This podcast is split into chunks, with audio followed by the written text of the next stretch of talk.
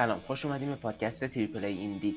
تو قسمت جدید میخوام با علی دوباره حرف بزنم راجع به موارد مختلف دنیای ویدیو گیم، کلا هم اون بخشی که بخوایم تک نفره حرف بزنیم و رو سناریو حرف بزنیم و اینا رو از بین بردیم. حالا یه جاهای خاصی اگر لازم باشه تو اپیزودهای بعدی میتونیم برگردونیم، ولی هدف اصلیمون اینه که همین گفتگوئه باشه، تونتون بریم جلو در تو اخبار و بحث‌ها و بازی‌ها و همین صحبت کنیم. آخرش هم مثل هر اپیزود من یه بازی معرفی میکنم و علی بازی معرفی میکنه. علی چطوری؟ سلام به خودت، چاکرتم. یعنی اول به خودت سلام کنم و سلام به هر بچه‌ای که دارن بهمون گوش میدن. ببین من یه چیز بگم الان. ببین من اصلا واقعا نمیدونم چجوری از بچه‌ها تشکر کنم. استقبال از اپیزود یک واقعا عجیب غریب بودش. یعنی مثلا هرگز انتظار نداشتم چنین استقبال گرمی بشه ازش. حتی از اپیزود صفرمون هم حتی گوش دادن بچه‌ها، اون اپیزودی که خودمون هم شاید رقابت نکنیم به اون گوش بدیم. واقعا نمیدونم چجوری تشکر کنم. دمشون گرم، خداییش باعث افتخاره که وقتشون رو وقت ارزشمندشون رو میذارن بهمون گوش میدن. خیلی عجیب غریب انرژی داد که بریم جلو و همینجوری بسازیم، حال کنیم با بچه‌ها. دمشون گرم، واقعا دمشون گرم، واقعا دمشون.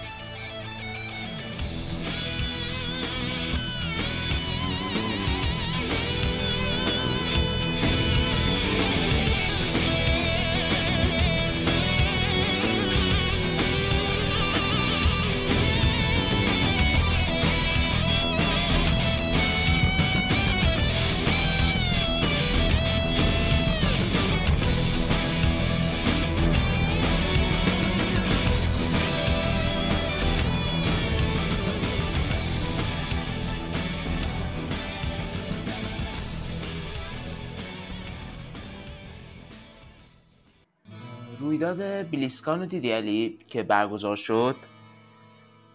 من والا زیاد در جریانش قرار نگرفتم، ولی خیلی رضایت بخش بود. مثل اینکه برعکس مثلا سالهای قبلی که یه سری حاشیه داشت، امسال مثلا که خیلی رضایت بخش بود.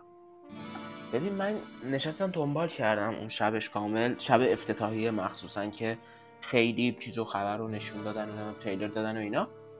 یه چیزی که خیلی خفن بود این بود که وقتی اوورواچ دو معرفی شد، همه مثلا فازشون این بود که اینا میخوان یه دی ال سی اورپرایس رو بیان بدن. یعنی مثلا یه چیزی که باید در حقیقت یه آپدیت رایگان می بود، حالا قراره شصت دلاری به عنوان اوورواچ دو بیاد. ولی حتی منی که خیلی مثلا فن بازی آنلاین و مولتی پلیئر و اینا نیستم، به نظرم کاملا تونستن ثابت کنن که نه، اوورواچ دو یه هویتی داره، یه بازی خاص خودشه، یه دلیلی داره ساخته شدنش، مثلا خیلی چیزای متنوعی داره.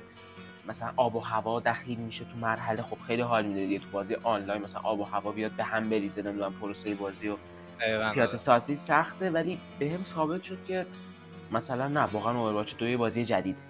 و از این طرف دیابلو دو که اصلا یه ریمستر خیلی خوب داره میگیره که فقط از نظر ویژوالی و مثلا صوتی و کنترلی بازی رو بهتر میکنه، دست به گیم پلی شاهکارش نمیزنن.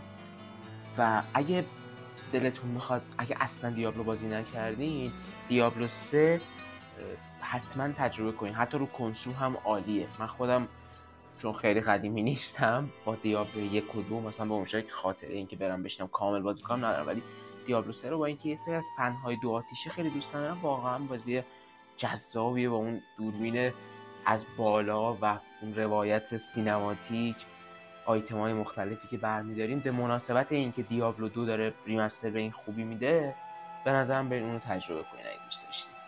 همین یکی از نکات باحال دیابلو چیه؟ ببین اینکه میتونی لوکال بازیش بکنی به صورت کوآپ، خیلی تجربه باحالی بهت میده. من دیابلو سه رو با خواهرم این مدت بازی می‌کردم، نشد تمامش بکنیم.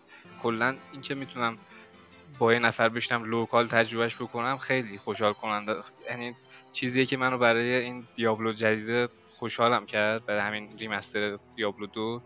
مثلا خبرش شدم گفتم ایول، بازم یه بازی اکشن ایزومتریک باحال دیگه داره میاد که مثلا میتونم با چه میدونم دوستم یا خواهرم بشینیم با هم لوکال تجربهش بکنیم. و اینکه اخیراً هم چیلدرن آف مورتا اومد، اونم دقیقاً یه تج... چنین جنس از تجربه بود. توصیه‌اش می‌کنم، حت... توصیه می‌کنم حتما بازی کننش بچه‌ها. اصلا یه اپیزود میشه خیلی مفصل درباره اون اثر صحبت کرد، چون خیلی خفنه. بله. بعد ببین آره خبر بعدی یه خورده سینماییه، یه خورده تلویزیونیه، یه خورده هم ویدیویه. آره آره. ببین کریگ مازر رو میشناسی علی؟ آره آره شنیدم، زیاد شنیدم اسمش. کریگ مازر شورانر چرنوبیل دیگه. آره شورانر چرنوبیل. ولی این آدم قبل اینکه شورانر چرنوبیل باشه و مثلا فقط با این آثار خفن شناخته بشه، یه پادکستی داشت و داره و همین الانم من خودم خیلی گوش میدم. الان اسمشو بهتون بگم. تو این پادکست از مثلا سال دو هزار و سیزده میلادی میگفتش که من خیلی دوست دارم مثلا رستاواس رو سریال کنم، من خیلی از داستان رستاواس خوشم میاد، من مثلا خیلی از داستان فلان بازی خوشم میاد، خیلی از داستان فلان مثلا ویدیو گیم خوشم میاد. اسم پادکستش از اسکریپت نوتس. خیلی پادکست خفنی، اگه به فیلمنامه‌نویسی و اینا علاقه دارین خیلی پادکست خفنی. مثلا فکر کنم پانصد شماره ازش رفته و این آدم فقط آره فقط چیز نیست، فقط میدونی شورانه رو مثلا فیلمنامه نویس و کارگردان خوبی نیست، بلکه واقعا فنه، یعنی واقعا اهل دله. آره داستانگویی تو ابعاد مختلفی دنبال میکنه. بعد سر همین ما الان با یک آدم فن طرفیم، یعنی کسی که واقعا مثلا با نیل دراکمن حال میکنه. نمیدونم میگفت لست‌آواس پارت دوی دستاورد جدید تو کل تاریخ داستانگویی فلان، که توانمندم هست، که یه قدرت زیاد شبکه اچ پی هم پشت سرشه. حالا این آدم بازیگر و خفنی پدرو پاسکال، اصلا من نمیدونم چی بگم. به به به پدرو پاسکال انتخاب کرده برای نقش جول. بعد شما بودجه اچ پی رو داری، بعد خود نیل دراکمن یعنی خود خالق لست‌آواس کاملا دخیل تو پروژه، فیلمنامه‌هاشو مینویسه، نظارت داره رو فیلمنامه‌هایی که حتی خودش اون قسمت‌ها رو نمینویسه، یعنی جزو شورانرها و تهیه کنندگان اصلیه. اینم از این، یعنی اون فاز عدم وفاداری هم پیش نمیاد، اون فاز خیانت به بازی هم پیش نمیاد. پس بودجه رو داریم، شورانر رو داریم، بازیساز اصلی رو داریم، بازیگر رو داریم، شبکه اچ پی او، یعنی دیگه مثلا دیگه خفن ترین شبکه کابل. من واقعا ببین من نمیخوام به چیزی زیادی امیدوار باشم، ولی احساس میکنم این میشه مرحله بعدی اقتباس‌های ویدیو گیمی. چون ببین ما تو اقتباس‌های ویدیو گیمی چند قدم جلو اومدیم علی، از اون زمانی که فقط آشغال بود به یه سجدا رسیدیم. مثلا ما اقتباس خوب ویدیو گیمی در قالب انیمیشن، انیمه با نتفلیکس و کسلوینیا و اینا داریم دیگه. بعد از نظر دیتکتیو پیکاچو هم خوب بود. ببین آره الان میخوام به اونم برسم. حالا موفقیت‌های مالی هم هیچ وقت این فیلم‌ها معمولاً نداشتن. حتی اساسین کرید هم مثلا فیلمش خیلی بد بود تو باکس آفیس. چون فیلم آره اصلا فیلمم خیلی فیلم جالبی نبود. بعد مثلا دیتکتیو پیکاچو، نمیدونم مثلا یه فیلم دیگه هم سونیک، سونیک و اینا، سونیک آره اینا اومدن موفقیت باکس آفیسی هم دادن به آثار اقتباس شده در روی ویدیو گیم. و حالا هم موفقیت باکس آفیسی خب هم معنی با اینکه یه سری تعداد زیاده مخاطبای عام سرگرم شدن دیگه. پس یعنی اون بوت هم شکسته شد. حالا دیگه مرحله بعدیش اینه که ما یه اثر پرطرفدار لایو اکشن پرفروش مثلا با متاوراتن بالا داشته باشیم که من هر جوری فکر میکنم این لست‌آواس میتونه اون بشه. منم واقعا چه نظری دارم. ببین اون باز این اقتباسایی که الان دربارشون صحبت کردیم، خب اینا تقریبا سفارشی بودن اکثرشون. خب مثلا مثل اساسینز کرید یا مثل پرنس آف پرشیا، اینا کلا دیدی هر چیزی که سفارشی تولید بشه، اصلا نه که از اون شوق و جوش و خروش درونی دیولپر و سازندش نیومده، چون که سفارشیه معمولا با هدف تجاری ساخته میشه دیگه. خب و اکثرا هم نتیجه نمیدن دیگه. اما همونجوری که خودت هم گفتی ته سالهای اخیر مثلا همون دیتکتیو پیکاچو بود، اون سونیک و اینا، باز اینا هدفی که پشتش بود بیشتر اون ذوقی بود که بیایم سونیک رو مثلا به یه یه چی میگن یه اقتباس سینمایی ازش در بیاریم. مثلا اون سفارشیه، اون قصه سفارشی زیاد پشتش نبود. حالا این قضیه لست آف آس و مورتال کامبت و اینایی که خیلی هیجان انگیزتر به نظر میان، یعنی باز به خاطر همینه که اون قضیه سفارشی خیلی کمتر شده. کلا ویدیو گیم و پتانسیل بالای این جهانهای ویدیو گیمی انقدر الان تو چشم اومده که دیگه هر کی نگاه میکنه از سینما میگه که آقا حیف نیست واقعا از این پتانسیل ما استفاده نکنیم. الان میبینید دیگه چقدر چه بودجه خفنی گذاشتن، چه آدمای خفنی آوردن سر لست آف آس، خیلی هیجان انگیزه. بعد اصلا ببین قبلا آدم مثلا بازیساز اصلا آدم حساب نمیشد تو هالیوود، مثلا تو نیل آره تو نیل درایچمن داستان بازی رو نوشتی به من چه بر بابا، تو اصلا کی هستی بیای تو اچ بی او مثلا فیلمنامه بنویسی. ببین چی میگم، اون بوت هم دیگه شکسته شده، میگن نه بازی اینه، مثلا خودش کاراکتر رو ساخته، مثلا خودش فلان کرده و این میشه این نباشه، یعنی اون خیلی فضا داره متفاوت میشه. بعد همین کرگ مازن نمیدونم میدونین ولی فیلمنامه فیلم بوردرلندز رو هم نوشته. بعد یه سری من دیدم خیلی دوست ندارن مثلا بازیگرا رو، ولی بازیگرا ببین بمب بنا، مثلا اون نقش رباته رو جک بلک بازی میکنه، یعنی من از این کاستینگ بهتر نمیتونم فکر کنم. آره بابا خیلی باحال کاستینگ بوردرلندز، یعنی هر چقدر خبر ازش میاد آدم بیشتر هیجان زده میشه براش، خیلی باحالن. بعد تو حساب کن کیت بلانشت مثلا بازیگر اسکار و هنری و نمیدونم فلان، الان بازیگر فیلم بوردرلندز شده. تو اصلا ف... کسی میتونست به خودش جسارت بده پنج سال پیش مثلا فکر کنه که یه همچین بازیگری که تو درجه آثار درجه یک هنری نمیدونم وس اندرسون باید بازی کنه، میاد مثلا تو فیلم بوردرلندز بازی میکنه.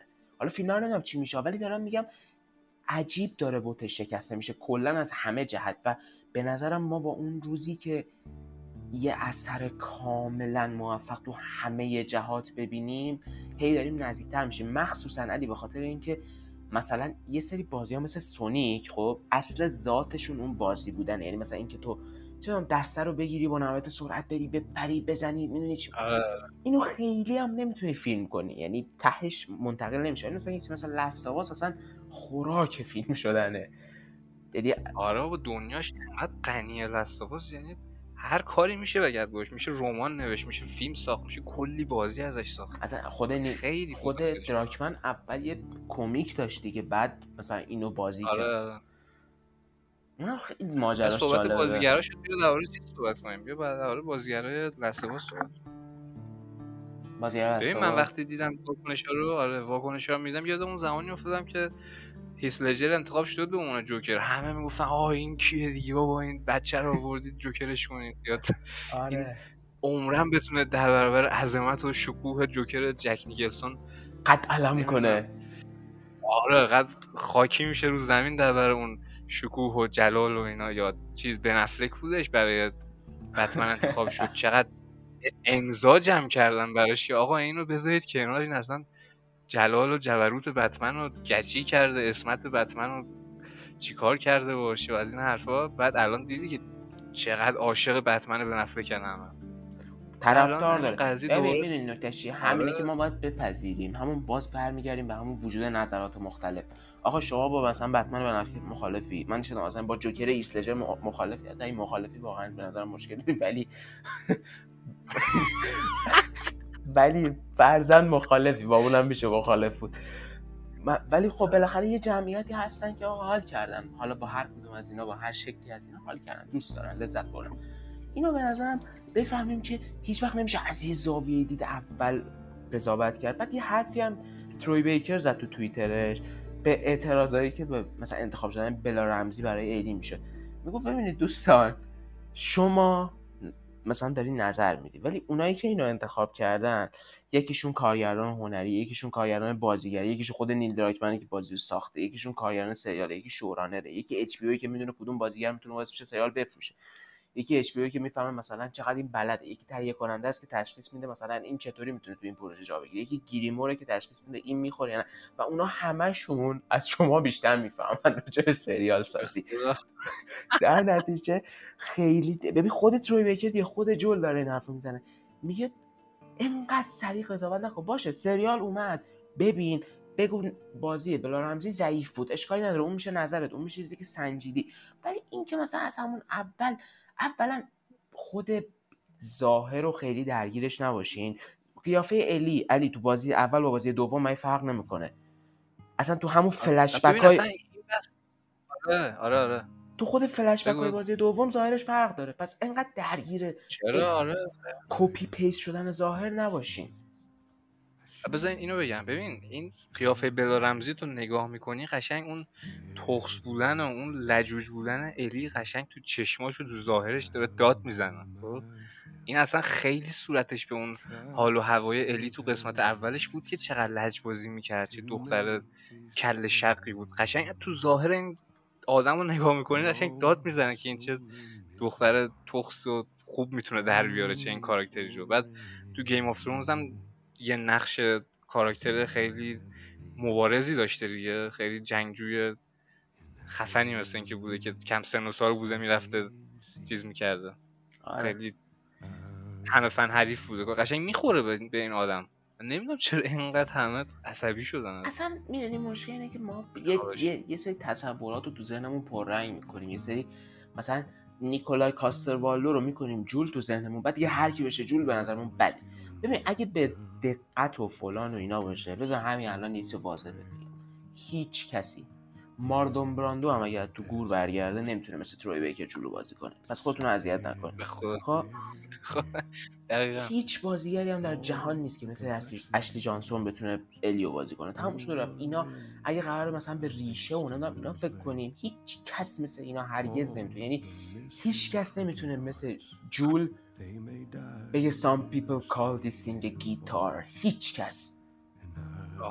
خب در نتیجه خیلی به این فکر نکنید که حالا دقیقاً همینه دقیقاً همونه، چقدر شبیه چقدر شبیه نیست. صرفاً چند تا چیز مهمه. آیا بازیگر خوبیه؟ بله، پدرو پاسکال بازیگر خوبیه. بریم فصل چهار گیم آف ترونز رو ببینید. اگه فکر می‌کنید پدرو پاسکال بازیگر خوبی نیست دیگه به من رفتی نداره. ببین ببین اون اپیزود بیلیور چه مندلورین بود. آره که آره. رفت ماسکشو در آورد گذاشت. ببین اون لحظه که ماسکو در آورد گفتم اصلا این...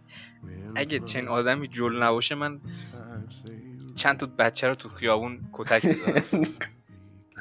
حالا خشونت علیه کودکان رواج دادیم. آره آره الان پاد با گونی میافتن دنبال. خیلی جل بود اون آدم اصلا. خیلی انتخاب خوبیه پدرو پاسکال جدی. آره بابا، بعد اصلا فاز بازی هم معلوم بود داره. دیدی سری سری به محض اینکه کاستینگ اعلام شد کد کرد هالیوود ریپورتر رو، نوشت تو توییتر نوشتش که no matter what happens you will find something to fight for. اصلا ببین داغون شد. آراجی اصلا فاز داره این آدم. خود پدرو بالماست و پاسکال تموم شده رفت. ببین تموم شده رفت. اصلا اسم سریال رو باید بزنم پدرو پاسکال. به خود ای خدا. این خبر بعدی این طولانی شد ولی ارزششو داشت. آره. آها کارگردان بازی رزیدنت ایول هشت گفته که ما کلی صحنه وحشتناک و دلهراور قرار داشته باشیم تو بازی. ببین به به به به من واقعا من یه چیزی بگم، من به نظر من رزیدنت ایول هفت رزیدنت ایول نیست. خب یعنی به نظر من رزیدنت ایول با دوربین سوم شخصش تعریف میشه، با اون قهرماناش تعریف میشه، با اون فاز مثلا رفتن توی داستان هایی که گروه هایی مثل آمبرلا و اینا مثلا مرکزش اصلا تعریف میشه. دقیقاً آره. با این حال بازی ترسناک شوتر اول شخص خیلی خفنیه، یعنی اصلا رزیدنت ایول بذاری کنار، بازی خفنیه، داستان خفنی داره، گرافیک خوشگله، طراحی محیط خفنه، نمیدونم پازلا جذابن. حالا همینو میخوام بزرگتر و جذابتر و گسترده‌تر کنن. در نتیجه به نظرم دیگه یه جاهایی می‌فهمین باید تعصب نسبت به گذشته رو بذاری کنار و از حال لذت ببری. اینم همونجاست. عشق کنید با رزیدنت ایول هشت. به نظر من خیلی واسه خوبی میشه. آره منم واقعا نظر تو رو دارم. ببین رزیدنت هشت به نظر میاد که خیلی داره به قصه ها و این فضا سازی فانتزی دیگه داره تکیه میزنه. الان میخواد یه یه قسمت تاریکی از دنیای این مجموعه که ته این چندین و چند سال بهش نپرداخته نپرداخته بودن رو نشون بده دیگه. چه بیست سال دیگه دارن قصه, قصه اون آمبرلا و اینجور چیزها رو دارن تعریف میکنن دیگه. برای به نظر من و نظر من اینه بالاخره بخواد برای اینکه این مجموعه بخواد به بقای خودش ادامه بده دیگه، واقعا اگه بخوان قسمت‌های شماره دار رو جلو ببرن، اگه بخوان قصه رو جلو ببرن دیگه باید یه تکونی بدن دیگه. دیگه تا چقدر میخوان ریمیک بکنن، تا چقدر میخوان دورتون ریمیک و هی قصه آمبرلا رو تکرار بکنن. انگار کپکام دور چنین نگرشی رو در نظر گرفته که حالا قصه های فانتزی رو بخواد دخیل بکنه، مثل همون گرگینه ها و جادوگرها و اینا. و از نظر گیم پلیش هم که همون روال اول شخص رو میخواد ببر جلو. در کل ببین تو بازی اول شخص دیدی دیگه تو پی تی مثلا، چون محدودیت دید زیاده، تو قشنگ خیلی آسیب پذیری نسبت به ترسیدن. خب تو قسمت هفت رزیدنت ایول هم قشنگ این کارو انجام دادن، تو هشتش هم خیلی خیلی خوب به نظرم میتونن تکرارش بکنن، چون توی منطقه خیلی نمور و ترسناک و اتمسفریکیه، قشنگ حال و هوای گوتیک داره انگار این قسمتش، توی یه قصر عجیب غریبی هم هست. بانو دمیسکی رو حالا بانو دمیسکی آره. اینترنت منفجر شد، یعنی ببین یورو باورم نمیشه علی، یورو گیمر آیتم رفت با اکسل ایدی تیمسکی رو، بعد نوشته بود شخصیت هایی، ببین واقعا عذر میخوام، نوشته بود شخصیت هایی که دیدن آنها در بازی ما را تشنه میکنند. واقعا دقیق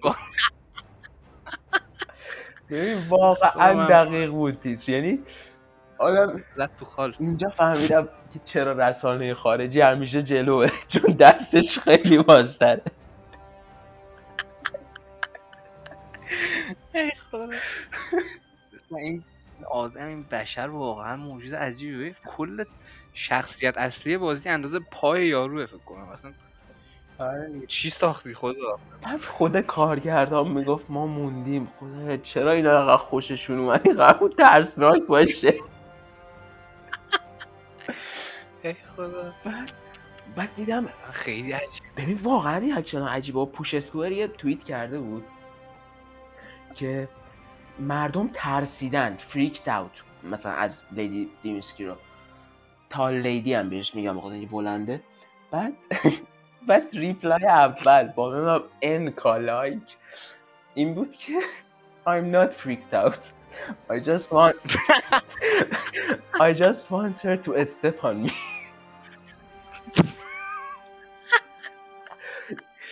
ببین واقعا اصلا نمیدونم چی بگم، واقعا زبان واقعا نمیدونم روی میشم باشه. یعنی کپکام خودش هم فکر نمی‌کرد رزیدنت ایول هشت از این زاویه اینقدر بگیره. ببین باور کن میتونه پرفروش‌ترین رزیدنت ایول تاریخ بشه فقط سر همین تال لیدی. خدا اصلا این تال لیدی باعث شد که دیگه مارکتینگش همینجوری دست به دست داره میچرخه، ما بین طرفداران خودشون دیگه مارکتینگ میکنن. اصلا کپکام همونجا نشسته داره عشق میکنه از میمایی که از این طرف داره در میاد و چه فروشی هم بکنه.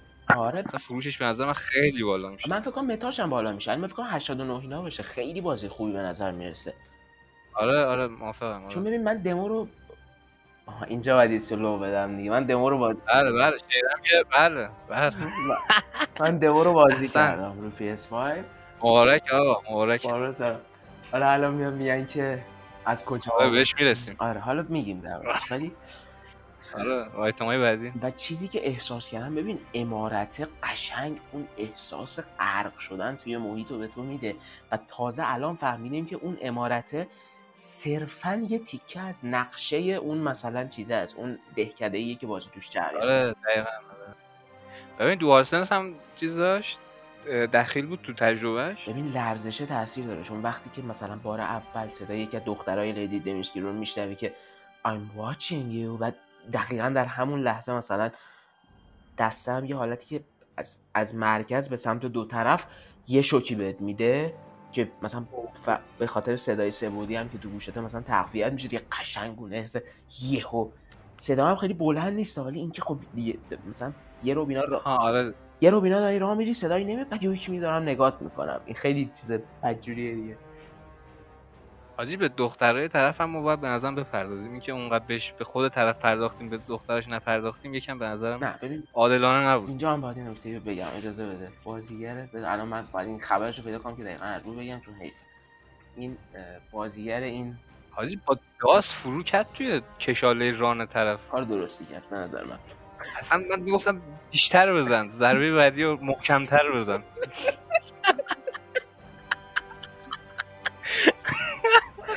باورم نمیشه که کار به اینجا کشید.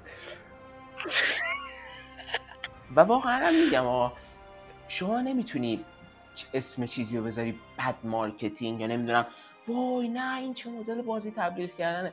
اولا تقصیر کپکام نیست که مردم دوست دارن، یعنی این یه چیزه چیزی فطرت انسانیه که آره امر میکنه. و نکته دوم هم اینه که تبلیغ تبلیغه، ما چیزی رو تبلیغ بد تبلیغ خوب نداریم، تبلیغ تبلیغه. یه بازی حق داره وقتی میلیون میلیون دلار پاش خرج میشه، هزار کلی آدم باید شب و صبح کار کنن، یه نفر سناریو بنویسه، یه نفر، انقدر بازیسازی سخته که واقعا هر جوری یه بازی فروخت ناراحت نشیم و بهش حمله نکنین، چون من یعنی که مثلا دروغ گفته باشم به خاطر مثلا الکی تبلیغ الکی آره اون میشه کار زیاد. حالا حالا حالا ببینیم اون ریمیک چهار چی میشه. من خیلی سر ریمیک چهار ذهنم آشفته است. من چیکار میخوام بکنم؟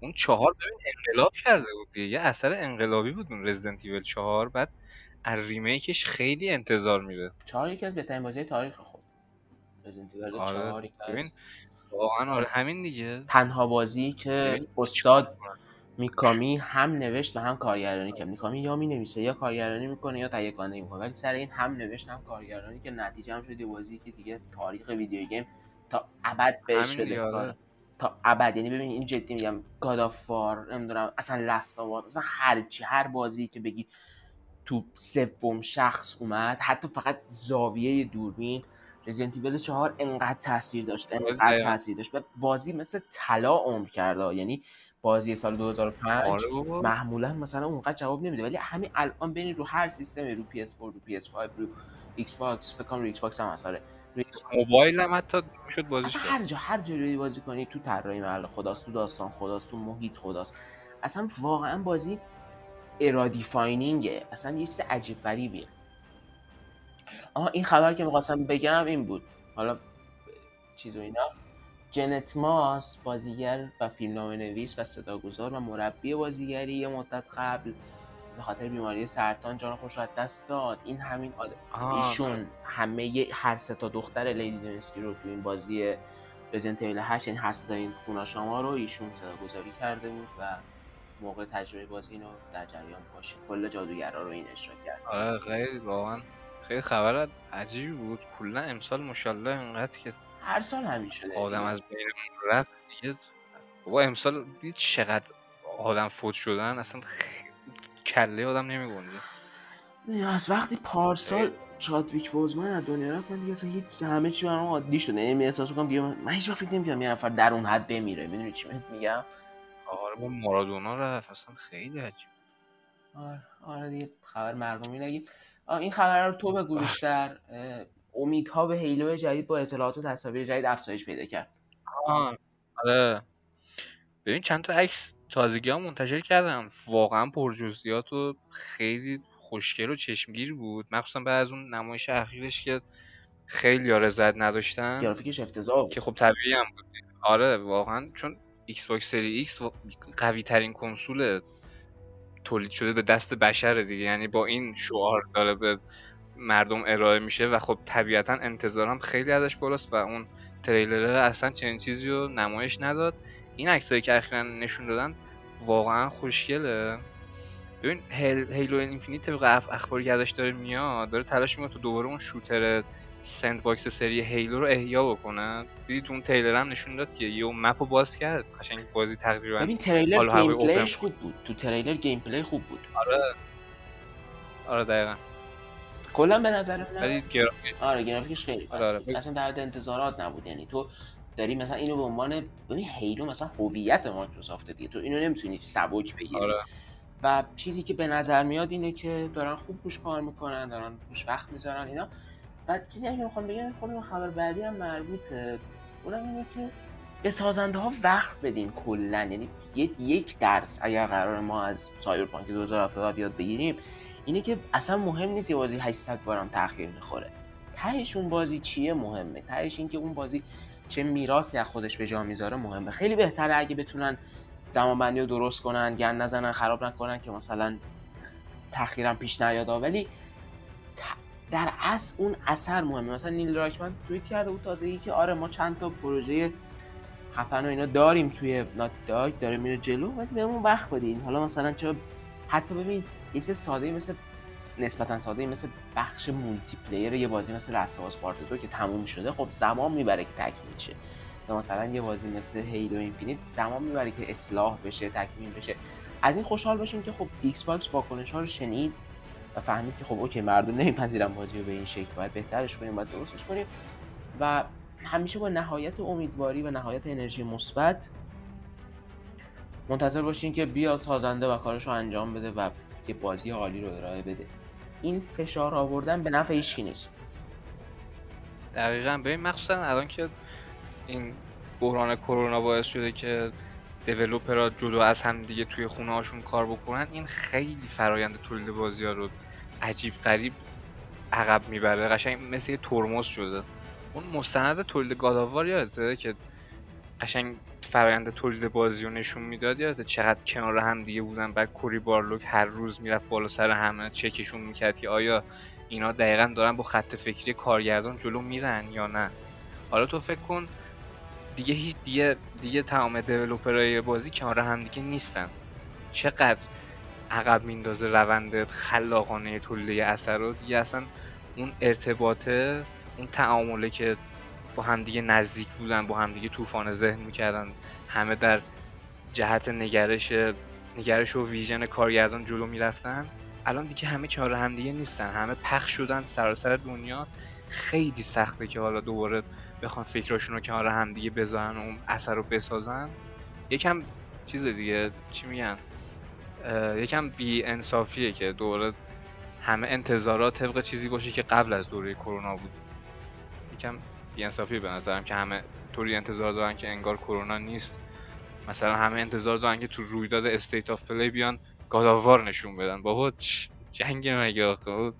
یا مثلا بیان چه میدونم بیان گست فایر توکیو نشون بدن. بابا همه چی عقب افتاده. الان همون دسلوپی که چند ماه سونی داره روش مانور میده تو همه رویداد نشون بده، شانس بیارن بتونه دوباره روی همون تاریخ عرضه‌ای که تأخیر خورد و فیکس شد شانس بیارن اون بتونه همون تاریخو برسونه. از بس که این کرونا ترمز همه رو کشیده. میدونیم به نظرم حرفی که کاملا درسته.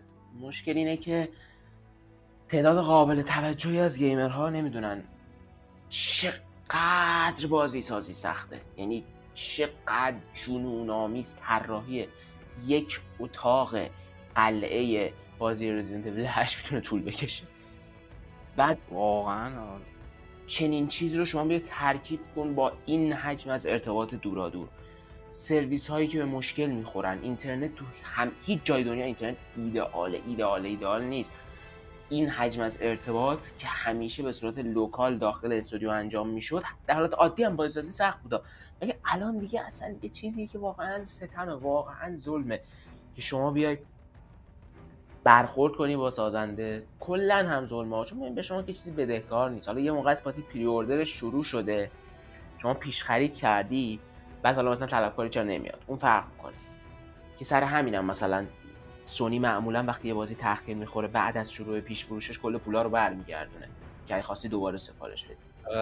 خیلی کار خوبی هم می‌کنه و میام یه چیزیه که بهشون وقت بدین. حالا چه ناتیدای که مثلا چه نورم، چه هیلو، چه سایبرپانک که حالا داره آپدیت جدیدش رو میسازه. بس دیگه. یعنی میدونی به نظرم ویدیو گیم یه چیزیه که انقدر تازه است که همه مخاطباش دارن با هم یه سری چیزا رو یاد میگیرن و میرن جلو. کل صنعت داره چیزایی رو یاد میگیره. مثلا اولین چیزی که به نظرم همه ماها این نسل میتونه یاد بگیره اینه که بسه گیر دادن برای تخفیف، بسه تمومش کنیم هممون. آره واقعا واقعا موافقم.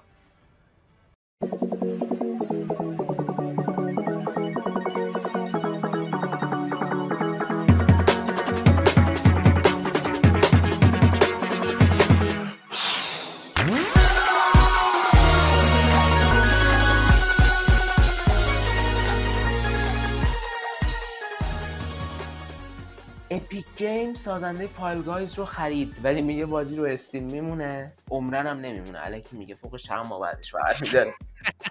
مگه خب خب چرا خریدی پس؟ اگه میخوای اونجا بمونه چرا خریدیش؟ اون پنجلی رو گفت الکی میگه. دقیقاً الکی.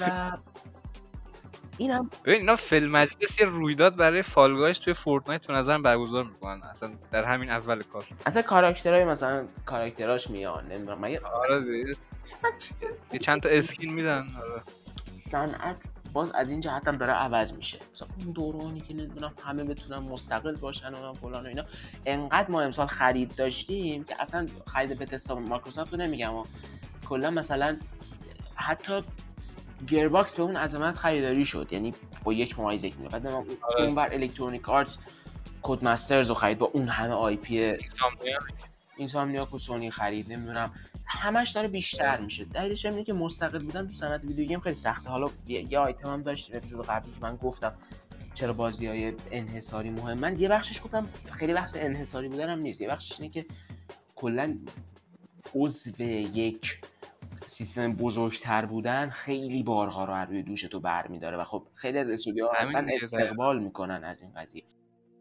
تو سی دی پراجکت رو نگاه کن الان، اون مستقل بود دیگه. آره دیگه. مثلا اصلا اون مرام و منش مستقل بودن و این طی سال‌های اخیر از دست داد. الان دیدی دیگه چه فاجعه‌ای داره براش رقم خورد و همینجوری داره میفته تو چاه. آره دیگه، اصلا کلا صنعت صنعت بی‌رحمیه خیلی هم، یعنی همون جوری که یه هوی بازی مستقلی میاد مثلا پنج میلیون بازیکن میره، حالا خبرش میرسیم، همه میگن وای بابا چه موفقیت عظیمی، ما هم بریم پنج نفری بازی بسازیم پنج میلیون بفروشیم. در همین هی انقدر بیراه میگه مثلا یه شرکتی به عظمت سی دی پراجکت رد که مثلا یک سال پیش اسمش رو میگفتی بعد بعدش علیه السلام میآوردی هم زمین میتونه. آره و اپیک گیمز هم به نظر من اصلا میگم خرید بعد این اشتالم خرید خوبیه، چون اینا خیلی بازی سازای با استعدادی به نظر میاد. من که خیلی بازی مولتی پلیئر و مخصوصا بتل رویال رو نمیپسندم، هشت از ده دادم به این بازی و خیلی لذت بردم از بازی فال گایز و به نظرم یه بازی آینده داره که میتونه با ساپورت درست تیم سازنده به جای خیلی خوبی برسه. حالا اینو ترکیب کن با بودجه زیاد اپیک گیمز و بیشتر شدن نقش انحصاری ها، چون مثلا قطعا حالا فالگایز هم فرزن از استیم در نیارن این شرکتی بازی دیگه ای میسازه دیگه، اون میشه حداقل حداقل حداقل رو پی سی میشه انحصاری اپیک گیمز استور. اینم برای اونایی که مثلا میگن نه مثلا انحصاری اپی میره انحصاری خداحافظ انحصاری تمامش، نه احتمال انحصاری نقشش بیشتر و بیشتر میشه چون این اکویزیشن ها این خریدارا بیشتر میشن، اینا هدفمندن. تنها راهش هم همینه، یعنی مثلا اپیک گیمز اگه انحصاری و رایگان و فلان رو نداشت من میتونست حریف استیم بشه. در نتیجه انقدر موزه نداشته باشین، پلتفرم‌های مختلف رو سعی کنین تهیه کنین، اگر هم نمیتونید حالا رو پی سی که راحت صفر نصب دو تا لانچر مختلف، اگر هم نمیتونین خب بپذیرید که یه سری تجربه رو باید از دست بدین به خاطر اینکه یه سری تجربه دیگه رو انتخاب می‌کنین. پلیس پیچیده‌ای نیست، انقدر صنعت گرون و سنگین و سختیه که نمیشه اون مفهوم خرید و فروش و نمیدونم انحصاری و نمیدونم این چیزا ازش حذف کرد. قید قابل حذفه، بخشی از هویتشه، همیشه هم خواهد بود. حالا شما دوست داشته باشین چه نداشت. بابا تو ایران خیلی گرونه ها، بابا تو دنیا اصلا یکی از یکی از ارزون ترین سرگرمی‌های دنیاست ولی تو, تو ایرانه که ماشاءالله چیز لاکچری شده. می‌بینی؟ اصلا خیلی عجیب. خیلی هم اینجوری نیست که مثلا اونجا هم حالا هر کسی بتونه داشته باشه، ولی آره قبول دارم که تو ایران بحث. آره آره. تو ایران دیگه دیوانه‌واره. تو همون حرفی که هفته قبل زدیم دیگه، مثلا شما اگر یک درآمدی از خودت نداری که بتونی تصمیم بگیری اوکی من این پولو درآوردم عشقم می‌کشه اینجوری خرج کنم، غیر ممکنه تقریبا بتونی تهیه کنی، مگر اینکه مثلا حالا خانواده‌ای باشی که خیلی این اعداد براش راحته یا واقعا اهمیت میده به اینکه تو بتونی تهیه کنی. خب سختم از واقعا برای خیلیات خانواده‌ها متأسفانه غیر ممکنه و نه چی بگم. این خبر بعد. آره خیلی واقعا وضعیت تأسف آوره، یعنی گیم تو ایران واقعا آدم نمیمونه چی بگم. بعدی که اصلا با ویلا اینجا اگه میخواین خیلی حرف مثلا صدای بدجور من نشنوین اینا یه ده دقیقه بزنین چلو، چون من واقعا نمیتونم خودم کنم. فیل هریسون خیلی حماله علی، خیلی حماله، یعنی این آدم انقدر حماله که من باورم نمیشه یک نفر میتونه انقدر ذاتن ها، یعنی از نظر دی ان ای میتونه انقدر حمال باشه. چون ببینید ببینید شوت یارو شوت کلا اصلا میگفت نه این که مثل خری، تو خود خری اصلا مستریه.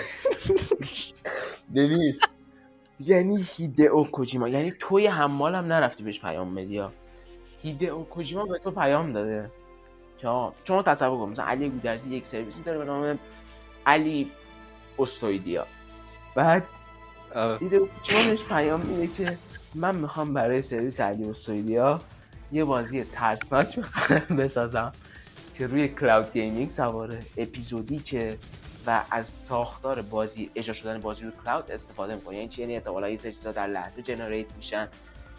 خدای من. بعد بازی رو شروع میکنه به ساختن. بعد ببین تو قبل از اینکه اصلا از اینکه هیدئو کوجیما تو رو آدم حساب که بهت ایمیل داد و بری خدا رو شکر کنی، هیچ. حالا اونم به خدا نکنی.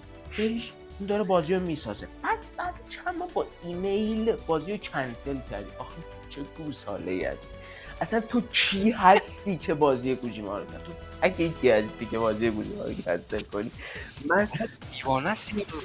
اصلا فکر کن یه نفر چیک سفید جلوی طرف گذاشته، بعد طرف تو چگه توف کرده انداخته اون ور. حاجی همون برند هیدئو کوجیما اون استودیو هیچ نمیشناخت. نه حرف من استودیو بگو بگو نه بگو تو بگو بابا. استودیو استودیو زیر سایه همه کمپانی‌های ویدیو گیم بود دیگه. خب قشنگ این هیدئو کوجیما این برندش قشنگ این استودیو رو از می آورد بالا، یعنی از عرش میرسوند به برعکس گفتم از فرش میرسوند به عرش، یعنی قشنگ ورقو برمیگردوند برای استودیو.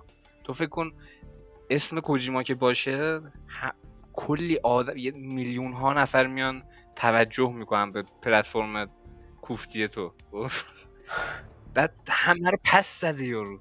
ببین حالا برای کسی که نمیدونه اصل خبر چی، اصل خبر اینه. ببین گوگل استیدیا که اومد استودیوهاشو بست دو هفته پیش، کلا زد زیر همه چی. گوگل استیدیا کلی قرارداد داشته با سازنده بازی شمو، با هیدئو کوجیما، با استودیوهای خودش، با سازنده جورنی تو سویج پلنت، مثلا استودیو بدبخت خودشون بود. قرار بود که اینا همش بازی انحصاری بسازن، همشون هم پروژه در حال ساخت داشتن، همشون هم داشتن میرفتن جلو، همشون هم داشتن کار میکردن. آقای عزیز رفیقمون هم یک هفته قبل از تعطیلی به اعضای تمام استودیوهای گوگل استیدیا که مثلا جید ریموند با اون عظمتش یکی از خالقان اصلی اساسین کریدهای شاهکار اولیه، جید ریموند با اون عظمتش که اونجا کار میکرد، به همه اینها میاد پیام میده که دوستان اوضاع عالیه، همه چی داره خوب میره جلو. این جدی گزارش کوتاکو، همه چی داره عالی میره جلو، هیچ مشکلی نیست، بازیتون رو دارین عالی میسازین. یک هفته بعد همه چی کنسله، یعنی یک تعداد بیشماری از آدم بیکار شدن و مثلا بعد نوشته که ما بهشون فرصت شغلی دادیم، یعنی یارو بازی ساز بوده بعد الان باید بری تو جیمیل کار کنه مثلا که ایمیل تو درست به ایمیل من برسه. خب بعد حالا یه سری قرارداد این وسط کنسل شده. انقدر ماجرا تو بالا اصلی بازی کوجیما که ظاهرا اواسط دو هزار و بیست کنسل کرده، انقدر ماجرا زباله است که طرف میلیون ها دلار پولی که خود گوگل هم خرج کرده زده زیرش. بابا خب مگه یک و نیم سال تو بودجه نذاشتی رو این بازیایی که دارن استودیوهای خودت میسازن؟ خب چرا نذاشتی اینا ریلیز بشن حداقل؟ یعنی تو چرا جان زدی به این سری پروژه؟ حالا مطمئن باش داستاناش مثلا چند سال دیگه در میاد. آره مثلا یه شاهکاری قرار بود اونجا ساخته بشه، اون حمال زد. همین دقیقاً همین دقیقاً همینو بگو. یعنی ببین یعنی ببین خلایق هر چه لایق همین خدا همین دقیقا. ممنونم ازت. ببین بچه‌ای که دارن به اون گوش میدن بذار اینجوری مقیاسو تصور کنن که مثلا یه نفر تو دنیای ویدیو گیم داره رو ایکس باکس گیم پس کار میکنه، یه نفر تو دنیای ویدیو گیم داره رو پلی‌استیشن پلاس کار میکنه، داره مثلا تو ناتی داگ، تو ساکر پانچ، تو نمیدونم سیصد و چهل و سه اینداستریز، یه نفرم که فیل هریسون باشه داره شوت میزنه برای خودش، داره همه رو کنسل میکنه. یعنی چقدر آدم میتونه تعطیل باشه، چقدر تو کنسلی آخه. ببین من یه تشکرم اینجا باید بکنم از پیل اسپنسر. پیل اسپنسر اومد توی مصاحبه جدیدش مجسمه لودنس کوجیما پروداکشنز، نماد استودیو کوجیما پروداکشنز، گذاشت پشت سرش که اسم فیل تو جهان ویدیو گیم به گند کشیده نشه. اون فیل خدا اصلا اون اون هریسون اگه قد نمیدونه یه اسپنسر اینجا هست که میفهمه اون چه آدم بزرگیه. خب ترجمه فیلا رو گرفت بالا، اصلا نگردش برجام. حالا تاریخ این یارو فیل هریسون هم بری بخونی پره از این فیلیا راستا، چه زمانی که تو سونی بود، آره چه زمانی که تو مایکروسافت بود، یعنی ماشاءالله اومده. آره این کاش بره یه یه اصلا این کارا کسرا ت... کریمی تارا عزیز یه ریپلای زده بود من تو توییتر، میگفت آره میگفت این کاش بره الکترونیک آرتس. خدا اصلا اونجا بادوم یارو ویلسون قشنگ یه زوج خط حمله تشکیل میدن. حتی اشتباه نشه یا ایشون گفت یا یه نفر در ریپلای به ایشون گفت، ولی ایشون هم اشاره کرده بود آه. به اینکه چقدر آره نکته دقیقی بود خراب کرده در گذشته سابقه استاد ایشون درست ما ق... ما قدر نمیدونیم وگرنه ایشون امام تمام بازیسازی جهانه. آره و ایشون واقعا واقعا نمیدونم چی بگم. یکتا خون پلتفرم جورنی نوش پلنت چقدر خوب بود، یعنی خیلی اون خوب بود، قشنگ یه اعضای سابق فارسادندای فارکرایسته و اساسینز کرید و یعنی همه خوبا جمع شده بودن یه, با... یه استودیو مستقل زده بودن. بعد استودیو رو خرید تعطیل با... کرد. استودیو رو خرید تعطیل کرد. یعنی تو آخر چی؟ یعنی خاک بر سرت. بعد الان نسخه استیدیا این بازی خرابه. بعد پیام داده به گوگل استیدیا، گوگل استیدیا زد ببخشید ما دیگه این تیم بازی سازیش نیست که درستش کنه. آخه وای باورم نمیشه. آخه تو چقدر ساله‌ای؟ تو چطور میتونی؟ خودم خدا میخوام با پاک کن از صفحه روزگار پاک کنم. خدا نمیدونم چی بگم. هریسون رو پاک کنه. یعنی ببین تو یه پلتفرم آشغالی ریلیز کردی که اصلا اصلا اول نباید به وجود می اومد. نمیدونم چه دروغایی که نگو گفت فور کی شصت فریم اجرا میشه اجرا نشد. اصلا الان میخوان دادگاهیش کنن به خاطر سر همین قضیه گوگل استیدیا رو. ببین یعنی واقعا نمیدونم چی بگم. اصلا افتضاح تمام یعنی گوگل استیدیا. یعنی تو میتونستی یه پلتفرم آشغالی رو نجات بدی، خودت شانس خودت رو گرفتی. دو سال به همکاری ادامه میدادی، بابا سه تا بازی انحصاری درست ریلیز میشد، میدیدی چی میشه، میدیدی چه استقبالی میشه. ببینید جالبیش چی بود، کوجیما تو صحبتاش میگفتش که من ایده هایی داشتم مبتنی بر همین سیستم م... سیستمی که روی قابلیت های آنلاین و ابری گوگل استیدیا سوار میشه، یعنی با تکیه بر اونا میخواسته وحشت آفرینی بکنه تو بازی ترسناکش. یعنی احتمالا یه گیم دیزاینی رو در نظر داشته که تمامی اتفاقات ترسناک یه جوری داینامیک و از پیش تعیین نشده قرار بود اتفاق بیفته. حتی تو مصاحبهش گفت I am pissed، یعنی اینقدر از عصبی شده بوده طرف. یعنی پروژه جلو رفته دیگه، یعنی مثلا داشته کلی کار می‌کرده، ایده هیجان زده، یا یه ایمیل اومده بازی کنسله. ببین اون الانا پیرس بودش که یه مطلبی کار کرد درباره یه مز... یه ویدیو ساخته بود تو یوتیوب درباره بازی بعدی ترسناک کوجیما. یادت ایده هاشو که میگفت مثلا میگفت یهو گوشید زنگ میخوره، مثلا میگفت یهو گوشید زنگ میخوره، یه چیزی عجیب غریبی. دقیقاً احتمالاً یه چنین ایده های جالبی داشته کوجیما که با توجه به فضای آنلاین و برخط برخط تو ابری اون گوگل واقعاً غیر ممکن نبود. قشنگ احتمال داشته که همه اینا درست در بیاد دیگه و طرف زده زیر همه اینا. ای من فکر کنم الان مایکروسافت کلاود گیمینگ داره دیگه. خب فیل اسپنسرش گفته که ما اهل کوفه نیستیم بیا اینجا. به خدا به خدا اصلا چون برام میاد اون آدم جف گراب هم اشاره کرده که اصلا الکی نیست این که یعنی چیز کوچیکی فکر نکن چیز کوچیکیه که مثلا فیل اسپنسر بیاد مجسمه لودنس ایده کوجیما رو بذاره اون پشت، احتمالاً یه خبری چیزی باشه. حالا باید ببینیم چی میشه. صد درصد داره، شک نکن.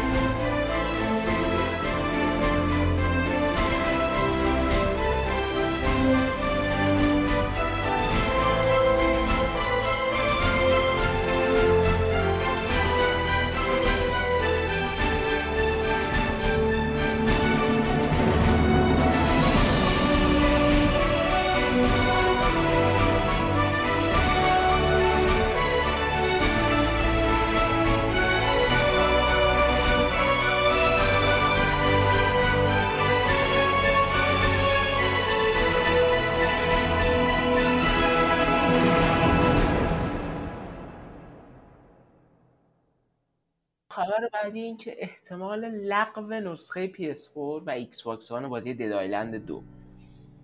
ببین علی وقتی یه سوال، اینا سازنداش لهستانی هستن؟ اینا لهستانی نیستن سازندای دد آیلند دو؟ من جدی میگم آخه دقیقاً همینه. لهستانی هستن؟ جدی میگی؟ ببین یه دور بودن، سازنده عوض شده وسط راه.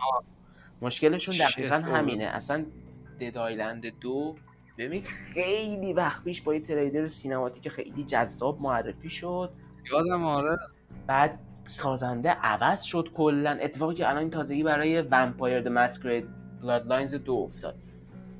اون ومپایر که هیچی، اصلا اون اونو کوبیدن از اول بسازن، انگار اصلا زدن زیر همه چی سرم. ببین میدونی اینجور بازی‌ها تهش هم متاسفانه تاریخ نشون داده که چیزی ازشون در نمیاد. دلیلش هم اینه که خیلی این همه سال روش کار کنی بعد طرف کلا همه چی رو کنسل کنه، اصلا انگیزه میمونه دیگه تو اون دیولپر. همین دیگه، اصلا مشکلش هم همینه که بازی‌ها انقدر آش شلم شوروا نمیدونم پنجاش پزه میشه که تهش چیزی در میاد که فقط ریلیز بشه.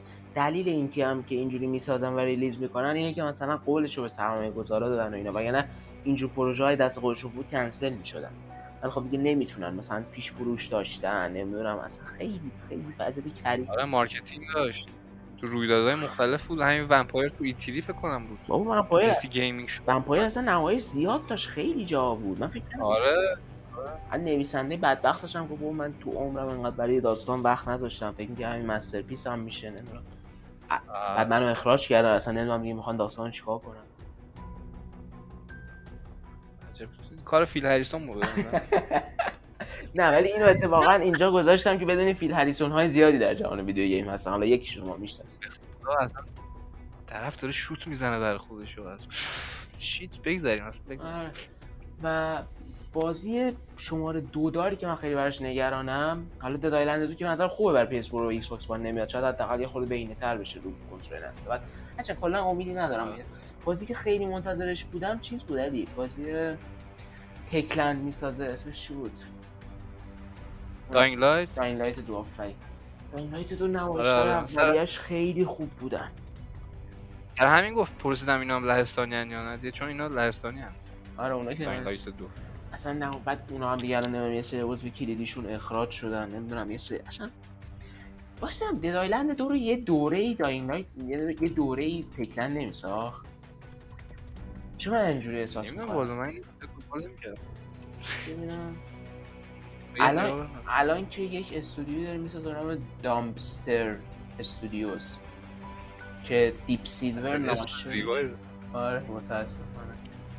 آره ببین دیدی درست گفتم. Techland was originally set to develop Dead Island two but instead they decided آه. to focus on developing Dying Light.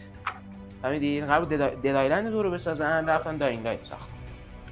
این لهستانی بازی‌ها قشنگ ریشه داره. آره. سال‌ها اونم کلی آدمش اخراج شدن. بابا این نمایش‌هاش هم خیلی قشنگ بودن. اصلا من من سایبرپانک آره. بیشتر سایبرپانک برای اون هایپ بودم جدی، چون اصلا همش میگفتش که نمیدونم اینکه با یه نفر حرف بزنی تو آخر میبینی که این دنیا چجوری بشه، تأثیر داره. بعد محیطاش خیلی بزرگ بود، پارکور داشت، خیلی بازی خدا کنه. شاید اولش هم خیلی خوب بود. اون همه الان هم براش دی ال سی خوب اومد. همین مثلا فکر کنم شش ماه پیش هم یه دی ال سی معرفی براش بود. حیف دیگه. بریم بعدی. بعدی هم از اون خبرهای جالبه. آره ما فقط یه چیزی بگم در رابطه با این چی اسمش تریلر لیک شده یه بازی الدرنینگ ما هیچ نظری نمیدیم، چون من یه مزخرفی که هیچ وقت پارسال یادم نمیره، آدمای ببخشید ببخشید نفهمی بودن که در رابطه با چیزای لیک شده لحظه میمدن نظر حرفه‌ای بررسی کارشناسی میدادن. ما هم از آدما نیستیم. چیزی که از یه بازی لیک شده هیچ وقت نشون دهنده هویت اون بازی تو این امروز نیست. شما اصلا حق نداری که بیای توی جای عمومی به شکل مثلا حرفه‌ای به خیال خودت نظر بدی راجع به یه بازی بر اساس چیزی که ازش لو رفته، بر اساس چیزی که سازنده تصمیم نگرفته ریلیز کنه.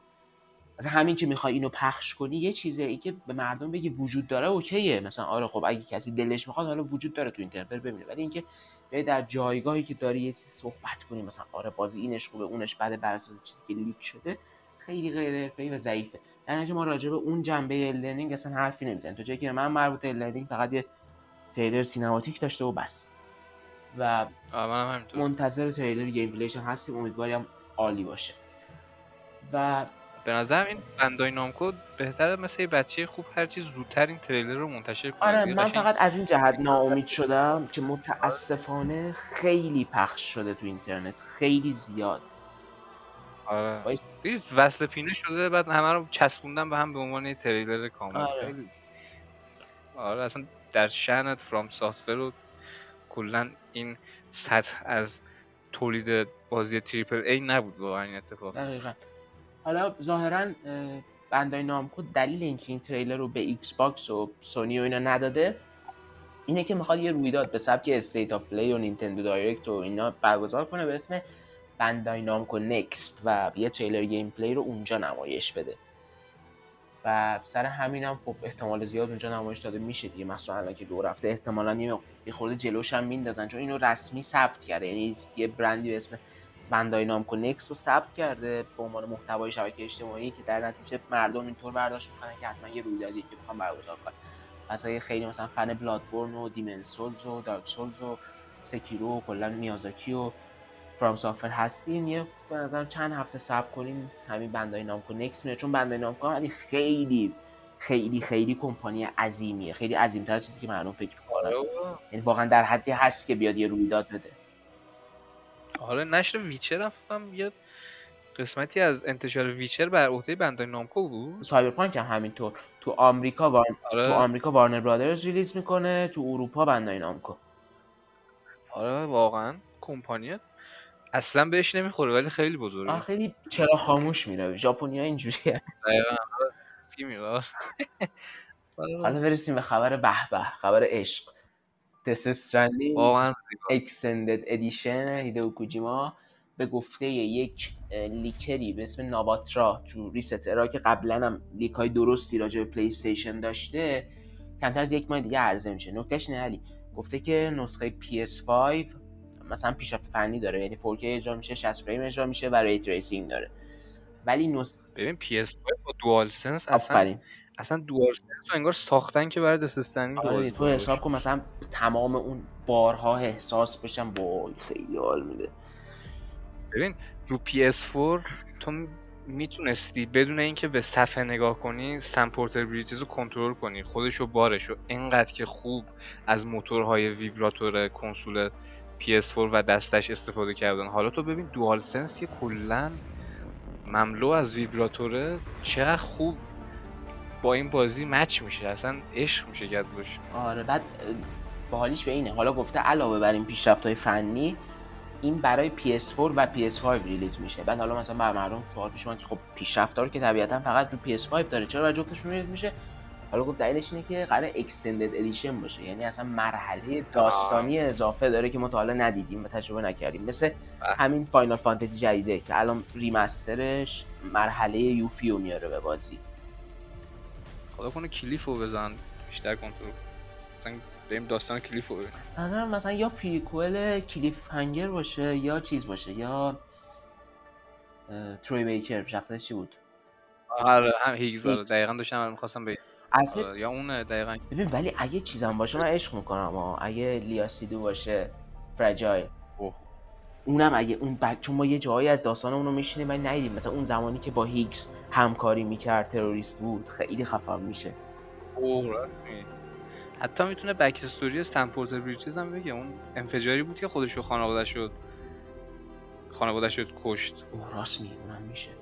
اینقدر یه فکر با حال هوای پی تی یارو با یه بازی یه جهانی ساخت که مثلا توش همه کار میشه کرد.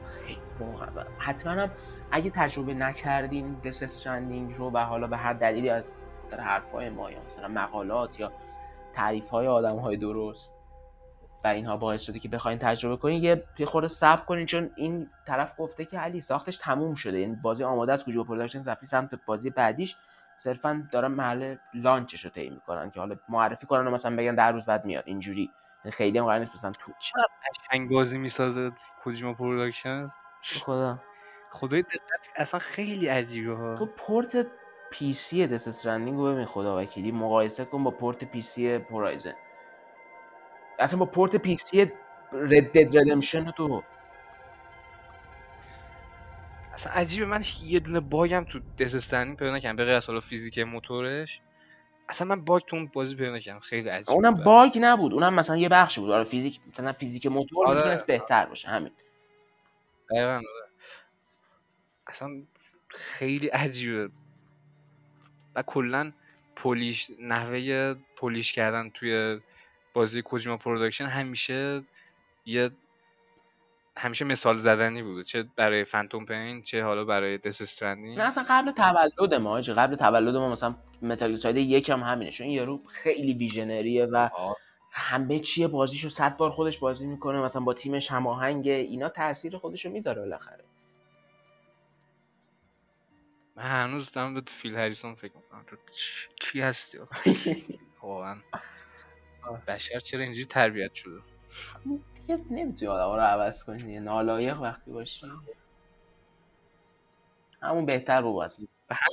همین اتفاق براش تو کنامی هم اتفاق افتاده بود، داشت بازی ترس‌ناکر میساخت و کنامی اومد وسط گفت باشی من میام دس استرندینگ رو میسازم دیگه. اون دس استرندینگ رو ساخت، حالا اومده این حمال نذاشت ترس‌ناکش رو بسازه، میگه اوکی من میرم حالا بعدی رو میسازم، حالا بعدی رو میبینی دوباره میاد و میترگونه. آره اصلا نیستم بهت بگم، من احساس می‌کنم باز بعدش ترسناک نیست، چون دو بار ترسناکش فیل شد پروژه. آره من احساس می‌کنم دیگه حوصله نداره، خسته شد بدبخت. اما واقعا به نظرم بعید نیست که دنباله دس استرندینگ باشه. دنباله دس استرندینگ به نظر من ساخته میشه علی، ولی به نظرم مستقیم نیست. یعنی مثل مثلا فاز نیل رایتمن که آنچارتد چهار رو ساخت بعد رفت اساس پارت دو رو ساخت، به نظرم کوجیما پروداکشنز هم یه چیزی میسازه بعد که مثلا هشت سال دیگه از مثلا دس استرندینگ به عنوان یک کالت عجیب غریب یاد میشد میاد دنبالش رو میسازه. آره راست، آره واقعا بعید نیست. دقیقاً این اکستندد ادیشن یه جورایی میاد دیگه اون میخه کوبیده شده توسط بازی رو محکم میکنه که دیگه حالا هر کی هم خواست اشکت بره مثلا رو پی اس فایو بازی کنه. من مثلا دو سال بعد این بازی روی چنان پلی استیشن پلاس احتمالاً رایگان میشه. هی اینجوری اینجوری بازی خوب عمر میکنه، چون اینجور بازی‌ها آیکو نمیدونم شادو آف د کلوسوس، حتی مثلا لاست گاردین، بازیه که کلا عجیب غریبن فن بیسشون زمان میبره تا ساخته بشه، بعد که فن بیس ساخته میشه یهو حالا مثلا یه قسمت دومی بیاد خیلی قدر دونسته میشه. و من این چرخشی که همه بالاخره یعنی همه بالاخره بازیش کردن و یعنی اون کامنت های منفیش کم شده. آره اون اصلا اون نوع نگاه نوع نگاهی که همه گارد داشتن به دس استرندینگ تو این یک سال، همه اون گاردا رو آوردن پایین، بالاخره نشستن بازیش کردن و خوششون اومد، خیلی برای من جالب بود. دقیقاً تو دقیقاً کمتر از یک سال فکر کنم زمان برد و بهترین بازی سال برای پی سی هم انتخاب شد توسط مهمترین رسانه پی سی پی سی گیمر. آره اصلا هاف لایف الیکس رو رد کرد، خیلی اصلا من انتظار نداشتم که این اتفاق بیفته. شما سال دو هزار و بیست میلادی در که بازی دو هزار و نوزده بیای هم جایزه بهترین بازی مردمی، مهمترین مراسم مردمی یعنی التیمیت گیم آف پی سی آف دی پی سی آف پی سی گیم آف دی ایر چیز گیمز رادار رو ببری، هم بیای به اسم گلدن جوی استیک، یعنی هم بیای اینور مثلا جایزه خود رسانه پی سی گیمر به عنوان بهترین بازی پی سی سال رو ببری. آره واقعا خیلی جالب بود و حقش بود، واقعا حقش بود. واقعا بازی خفنی، اصلا داستان و ایناش که حالا من خیلی عاشق داستانشم چون واقعا داستانش من تغییر داد، اصلا لحاظ گیم پلی طراحی محیط طراحی مرحله، حالا ولش کن اون دوره میشه یه اپیزود. آره دوره دوره صفر من دوباره زدم دانلودش کردم، صد ساعت بازی کردم دوست ندارم دوباره دانلودش کنم، چون حس می‌کنم واقعا خیلی کارا هستش که توش انجام ندادم با اینکه صد ساعت بازیش کردم. واقعا بهترین کارو کردی. یه مقاله هم نوشته بودی بچه‌ها تا من بخونم، بازیایی که خیلی طولانی مدت میتونید آره آره بازی کنید، برای نوروز نوشته بودی فکر کنم، نوروز پارس. آره پارس رو یادش بود. تو زوم جی ای دوست داریم بریم پیداش. و آب خبر بعدی اینه که چقدر سرویس‌های پلی استیشن دارن به خاطر جیم رایان پیشرفت می‌کنن. کلا ببین جیم رایان اولی که اومد خیلی ها علیهش کارت داشتن، مثلا به مصاحبه‌هاش ایراد می‌گرفتن، به مثلا انواع اقسام حرفایی که میزد، نگاهی که داشت کلا اینا کم کم هم سطح مصاحبه هاش بالاتر رفت، جنس حرف زدنش ارزشمندتر شد. معلوم شد که و این آدم ببین خیلی تاریخ خفنی داره تو پلی استیشن. حالا یه سری نمیدونن این آدم خیلی بیست و پنج سال فکر کنم تو پلی استیشنه و حالا مثلا به این جایگاه رسیده. و تو ببین چقدر بازی پلی استیشن ناو و پلی استیشن پلاس از زمانی که این آدم اومده هی ماه به ماه دارن بهتر میشن، چه بازیای انحصاری بزرگ، چه بازیایی که روز عرضه دارن میان، فال گایز، نمیدونم باگ اسنکس، کایند اف باگ، کایند اف اسنکس. بعد چی اسمش؟ آهنگش خداست. بعد آره بابا خیلی خوب.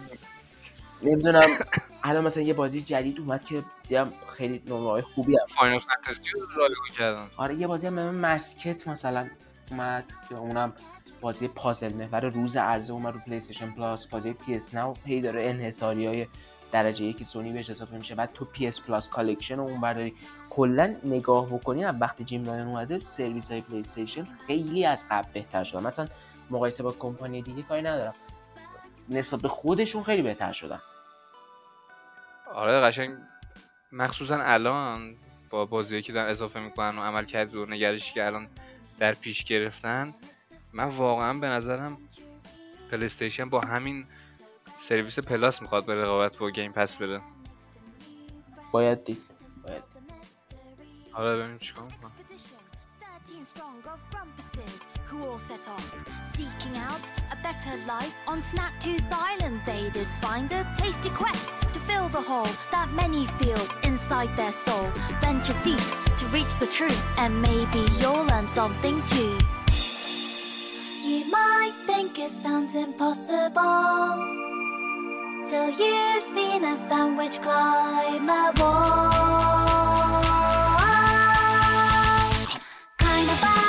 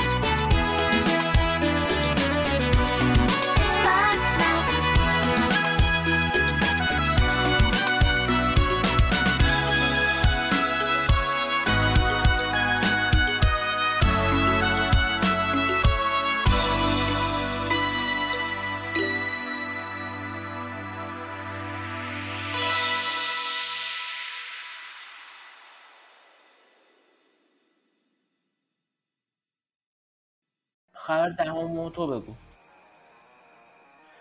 آره ببین خبر بعدی درآمد قابل توجه بازی دوم ایترنال برخلاف بازی اخیر بتسدا که اصلا در حد انتظار نفروختن. ببین کیفیت کیفیت واقعا فروش رو تضمین میکنه. اصلا ببین نه لوت باکس داشت دوم ایترنال نه هیچی.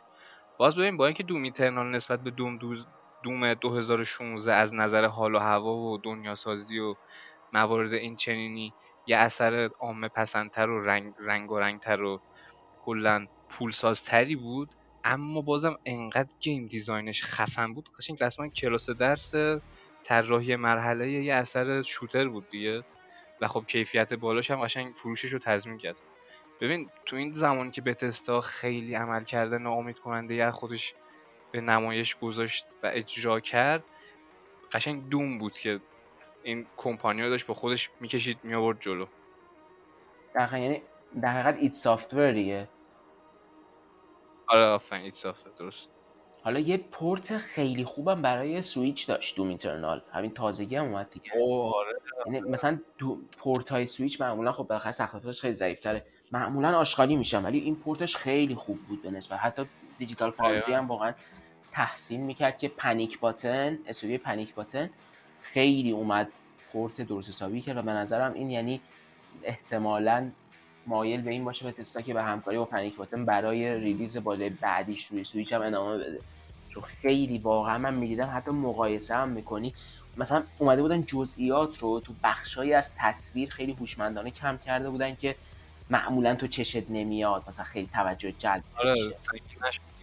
آره، خیلی هم تو چیزایی که فکر کنی مثلا نقشش تا مثلا فورزا هورایزن چهار رو برای سری X و سری اس پورت کرد، ایپکس لژندز رو برای سویچ پورت کرد، اون طرف مثلا دوم سه بی اف جی ادیشن رو سالها قبل برای یعنی سال دو هزار و نوزده حقیقت برای سویچ و پلی استیشن فور و ایکس باکس وان پورت کرد، دوم اصلی رو دوباره برای سویچ همینا پورت کردن. کلا پنیک باتن خیلی استودیویی که تو این قضیه پورت کردن مل... نشون داده که استاد همونش که بلو پوینت گیمز مثلا ریمیک خیلی بلده، اینا پورت کردن خیلی بلدن.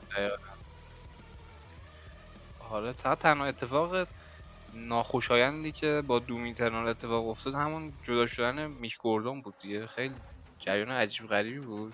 من جدی نگران شدم، خیلی موسیقیش اصلا هویت بازی بود خیلی دقیقاً. آره ببین، اصلا دوم اینترنال یکی از مشکلاتش از نظر من این بود که توی یک سوم پایینیش موزیک خیلی نقشش کم رنگ میشه، برعکس دوم دو هزار و شانزده که تو تو یک سوم پایانی پایانی بازی جنونه قشنگ حس می‌کنی. آره تو جهنم قشنگ انگار یه نفر اومده بغل گوش تو داره گیتار الکتریکی میزنه عربده میشه تو سرت، اصلا دیوانه میشد آدم، اینقدر یه اتمسفریک و جنون آمیز بود. ولی توی دوم اینترنال تو یک سوم پایانیش موزیک خیلی نقشش کمه که دقیقاً برمیگرده به همون قضیه‌ای که میگفتم میک گوردون فرصت نداشت که قسمت پایانی آلبومش رو خودش اونجوری که دلش میخواد میکس بکنه. یه قضیه‌ای شد که از سمت بتسدا بیانیه‌اش اومد و خب یه ادعاهایی رو مطرح کردن که گفتن میک گوردون مثلا پایبند نبوده به اون ددلاینی که براش تعیین شده و میک گوردون هم واکنشی بهش نشون نداد و صرفاً قطع همکاری اتفاق افتاد. خیلی حیف شد دیگه، کلاً حیف واقعاً، چون بتسدا شوترهای خیلی زیادی داره. ولفنشتاین هم میک گوردون موزیکشو درست میکرد، پری, پری هم میک گوردون موزیکشو زده بود و ببینیم حالا بتسدا چجوری کنار میاد با این قضیه.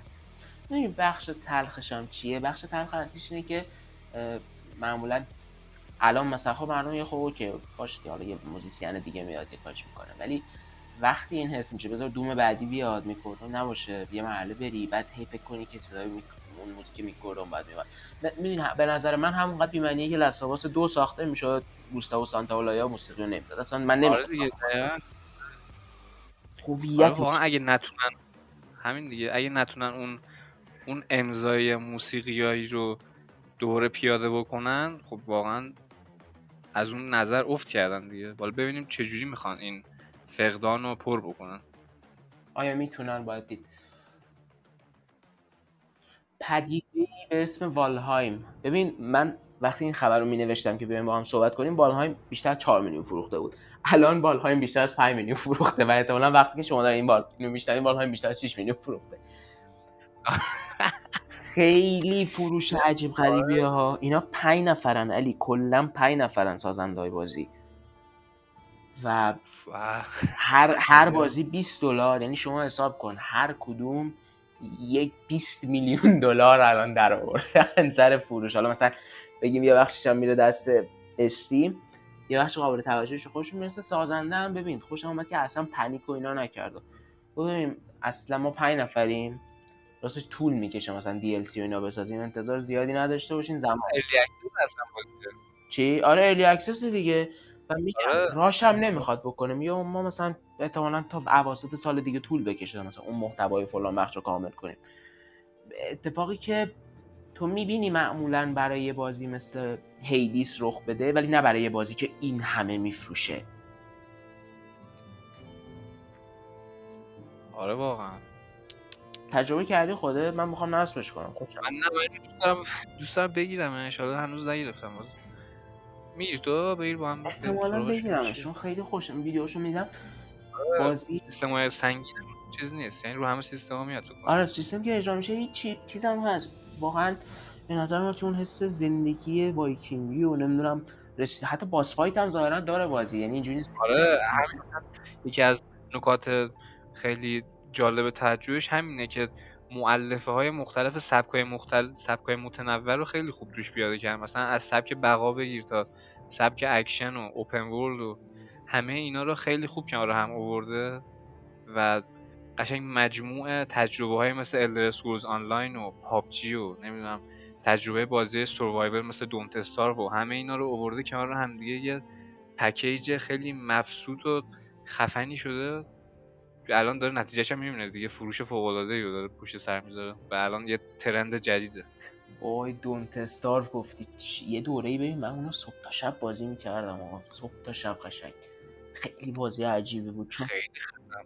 مثلا گشنش میشد بعد هوا هم تاریک میشد، مثلا هم همزمان داشتم از گشنگی میمردم و میدونستم اگه برم تو جنگل ممکنه یه سری از این هیولاها بگیرنم، برای همین میومدم چیکار میکردم یه حلقه بزرگی آتیش درست میکردم اگه درست یادم باشه که مثلا تو اون محیط رو بتونم بگردم، بعد مثلا یکی از اون هیولاها رو فکر کنم تونستم بکشم، بعد اونو رو آتیش درست کردم و قشنگ اون شب احساس سروایو داشتم، احساس میکردم واقعا در یک در یک جهان آخر زمانی زنده موندم. خیلی بازی خفنی بود Don't Starve، یعنی به عنوان بازی مستقل خیلی بازی خفنی بود، یکی از اولین بازی مستقلی بود که به شدت توجهمو جلب کرد. آره خیلی خفن بود. بعد مود مود آنلاین بهش اضافه کردن، کلی دی ال سی براش آوردن. خیلی خوب. من اونجا بازی نکردم. من زمانی بازی می‌کردم که ارلی اکسس ارلی اکسس بود. آره اون اوایل یادمه. ولی خیلی خوبم عمر کرد. یعنی چیزی هم که دیگه دنبال می‌کردم و میشنیدم مثلا آره واقعا بازی خفن عمر کرد. حتی فکر کنم رو پلتفرم آره هنوزم کامیونیتی فعاله. آره. دقیقاً. کامیونیتی یه سری بازی واقعا نمی‌میره. مثلا مثلا بلادبورن، من همین امروز یکی از باس فایت های بلادبورن رو یه زنگ به صدا در آوردم، سریع یه نفر اومد دوتایی زدیم، خیلی حال داد. جدی ایوالو خیلی اصلا خیلی سریع هم گفتم چقدر از سروراش. الان مثلا تو یه بازی مارولز اونجرز آشغالی رو ببین، بخوای بری تو مولتی پلیر بازیکن پیدا نمیشه، بعد اینجا من مثلا یه زنگ زدم سریع هانتر اومد، کلی هم لولش هم من بالاتر بود، من رفتم اون بغل اون بیشتر میزد ولی تروفی رو گرفتم.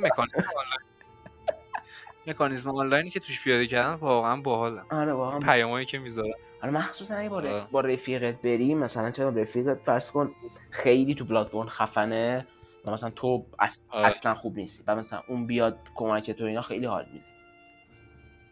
دقیقاً آره خیلی تجربه همکاری خیلی باحالی میشه. ببین من حرف من چی بود، میگفتم خب شما که اینو گذاشتی، خب این ا... این عملاً یه خورده فاز آسون کردن دیگه، چون اون طرفی که مثلا با احضار من من انقدر قوی بود که من میرفتم بغل حیاتم وای میستادم اونو میکشت. خب من گفتم خب آه. تو چرا مود نرمال نداره بازیت؟ خب بذار خودم هم اینجوری بازی کنم دیگه، چون این که چی سره عملا من بازی نکنم میتونه اون بیاد همشونو بکشه، تازه تروفیش هم میگیری. اینش خیلی برام عجیب بود، فکر نمی‌کردم تروفیشو بهم بده.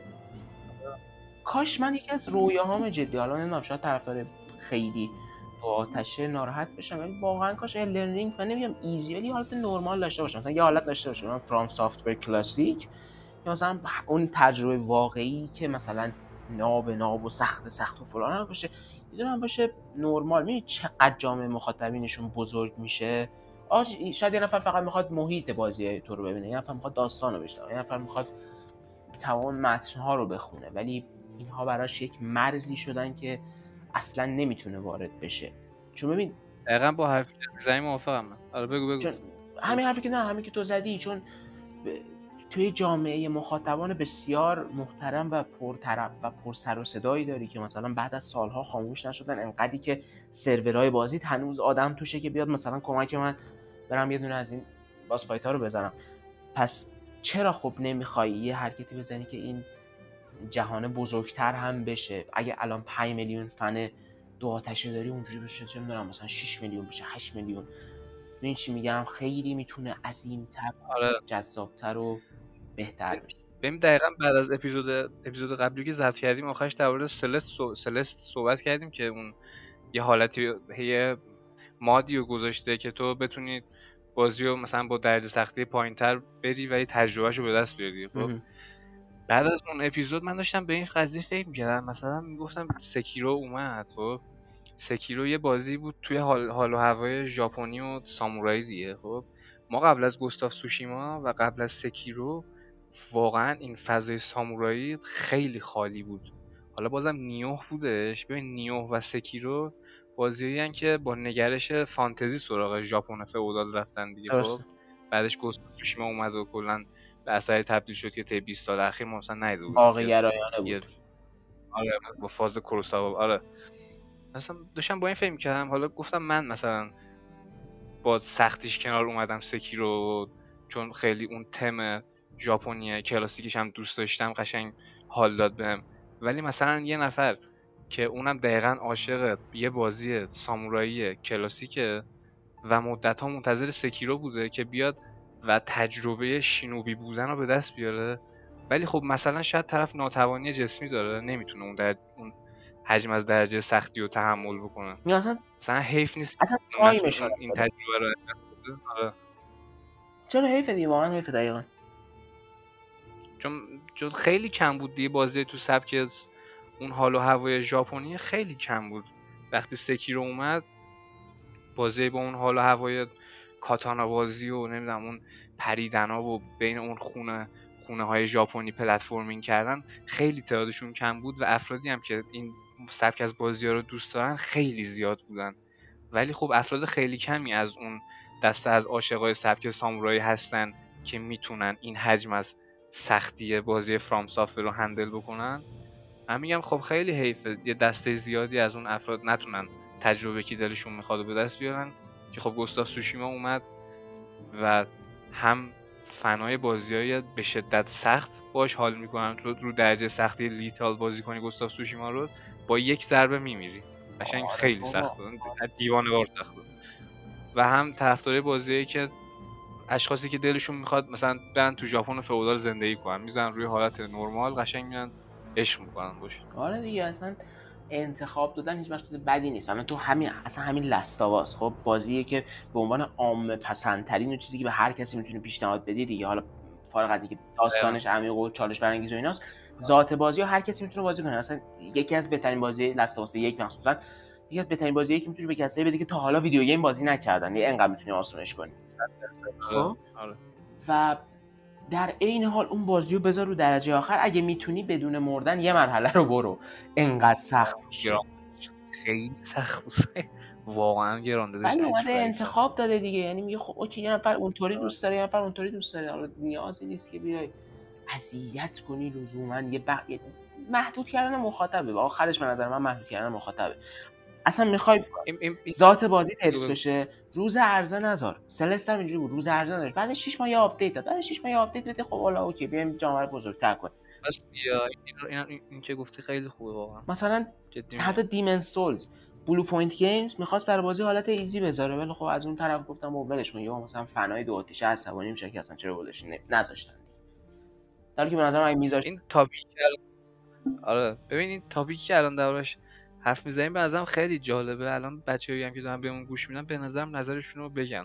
آره حتما تو کسب باز جالب چیزی میگن. حتما تو کسب بگیم بهمون بگین که به نظر شما آیا مثلا بازیایی که خیلی سختن نابود میشن، آسیبی میبینن، بد میشن، اگه بیان یه انتخاب بدن که مثلا نورمال هم بشه بازی کرد، ایزی هم بشه بازی کرد، یا مثلا کسی که یک شرایط جسمی خاصی داره یا اصلا علاقه نداره یا اصلا وقتشو نداره، مثلا روزی نیم ساعت میتونه بازی کنه، اون نیم ساعت هم نمیخواد کلشو بمیره، مثلا میتونه بیاد یه حالتی بذاره. به نظر شما بر میخوره به بازی؟ از چیزی از بازی کم میشه یا نه؟ خبر بعدی هم خبر نیست، صرفا خیلی کوتاه میگم. ببین این استیت اف پلی برای یه سری آدم خیلی بد بود، برای یه سری آدم متوسط بود، برای یه سری آدم خوب بود. برای کیا خوب بود؟ برای اینکه گفتن میخوان ده تا بازی ببینیم، یه سری مستقل، یه سری بازی از قبل شناخته شده و یه سری بازی مثلا یه خورده معروف‌تر. برای اونا خوب که چه عرض کنم عالی بود. چرا؟ شما مثلا برنامه رو تماشا کردی، یه بازی مستقل به اسم سیفو دیدی که مثلا به دل تونش دست که خاصه مثلا کونفو اینا، یه بازی دیدی که کنا بریج آف اسپریت که قشنگ نشون میده شویوشیدا داره چجوری سطح بازی مستقل مرتبط با پلی استیشن رو بالا میبره، و یه چیز خفن هم به اسم فاینال فانتزی هفت ریمیک اینترگریت دیدی که خوشگل برای پی اس فایو میاد، نام یوفی داره، فلان داره. این چطور این اتفاق حاصل میشد؟ این که شما با انتظار ریترنال ریترنال ریترنال هم آره اونم خیلی به نظر داره استفاده زیادی میکنه از پی اس فایو. ایوان آره. و اگه شما بدون انتظار دیوانه‌وار میرفتی و میگفتی اوکی بریم ببینیم چه بازی قراره ببینیم، خب این بازی خوب بود، این بازی خوب بود، این بازی خوب بود، این بازی خوب بود، لذت می‌بری، تمام شد میرفت. حالا بری بگی که مثلا باید یه چیز در حد ایتی دو هزار و شانزده باشه، خب معلومه به نظر آشغال‌ترین رویداد ممکنه، میدونی؟ یعنی همه آه. چی بسته به اینه که انتظاراتتون رو کلا از رویدادها بالا نبرید. حتی اگر یک رویدادی قراره در حد ایتی دو هزار و شانزده سونی هم باشه، بازم بهتره انتظاراتتون بالا نباشه، چون اگه انتظارتون بالا نباشه همش هیجان زده تر میشه. ولی اگه با انتظار بهترین چیز دنیا بری، همش منتظر بمب پشت بمب باشی، هیچی به نظرم نمیتونه به اون سطح از هایپ برسه. صد درصد. مخصوصا من دوباره میگم دیگه، همون قضیه کرونا دیگه کلا ببین اومد ساختار شکنی کرد دیگه. الان اون ساختار سنتی کنفرانس ای تی دی که بیان یه نفر یکم حرف بزنه، بعد یه تریلر خفن نفسگیر پشتش پخش بشه و پشت سر هم بیاد، الان واقعا زیر ساختش نیست اصلا چنین اتفاقی بیفته دیگه. ته تهش همون دی سی فندوم بود دیگه که توش دو سه تا اتفاق خفن افتاد که یه تجربه مثل ای تی دی رو برامون فراهم کرد. ته تهش مثلا اون بود دیگه. از اونم سینماست.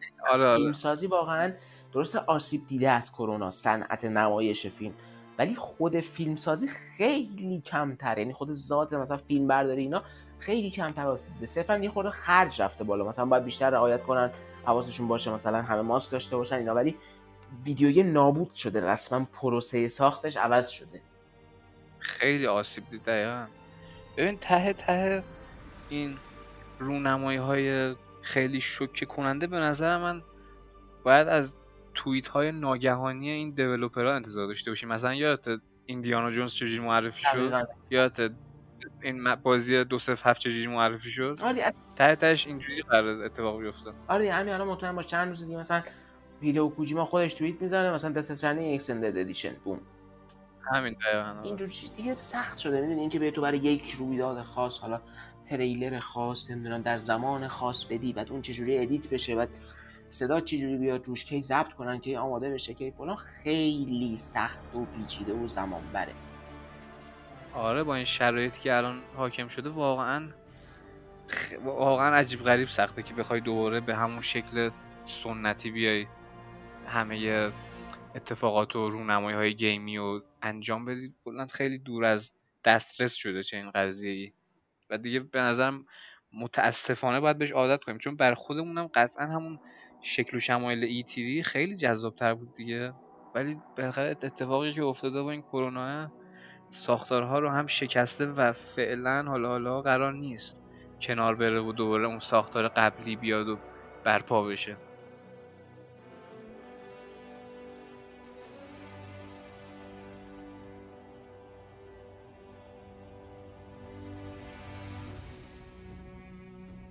علی خبر آخر اینه که انتم مرد، کوتاه، دقیق و حتی به نظر من خوب. انتم مرد. ببین این یه چیزیه که همه در ظاهر میگن وای انتم مرد، مثلا انتم میتونه خوب بشه، همه تو میشون میگن یس انتم مرد بالاخره بایوور میتونه بازی خوش بسازه.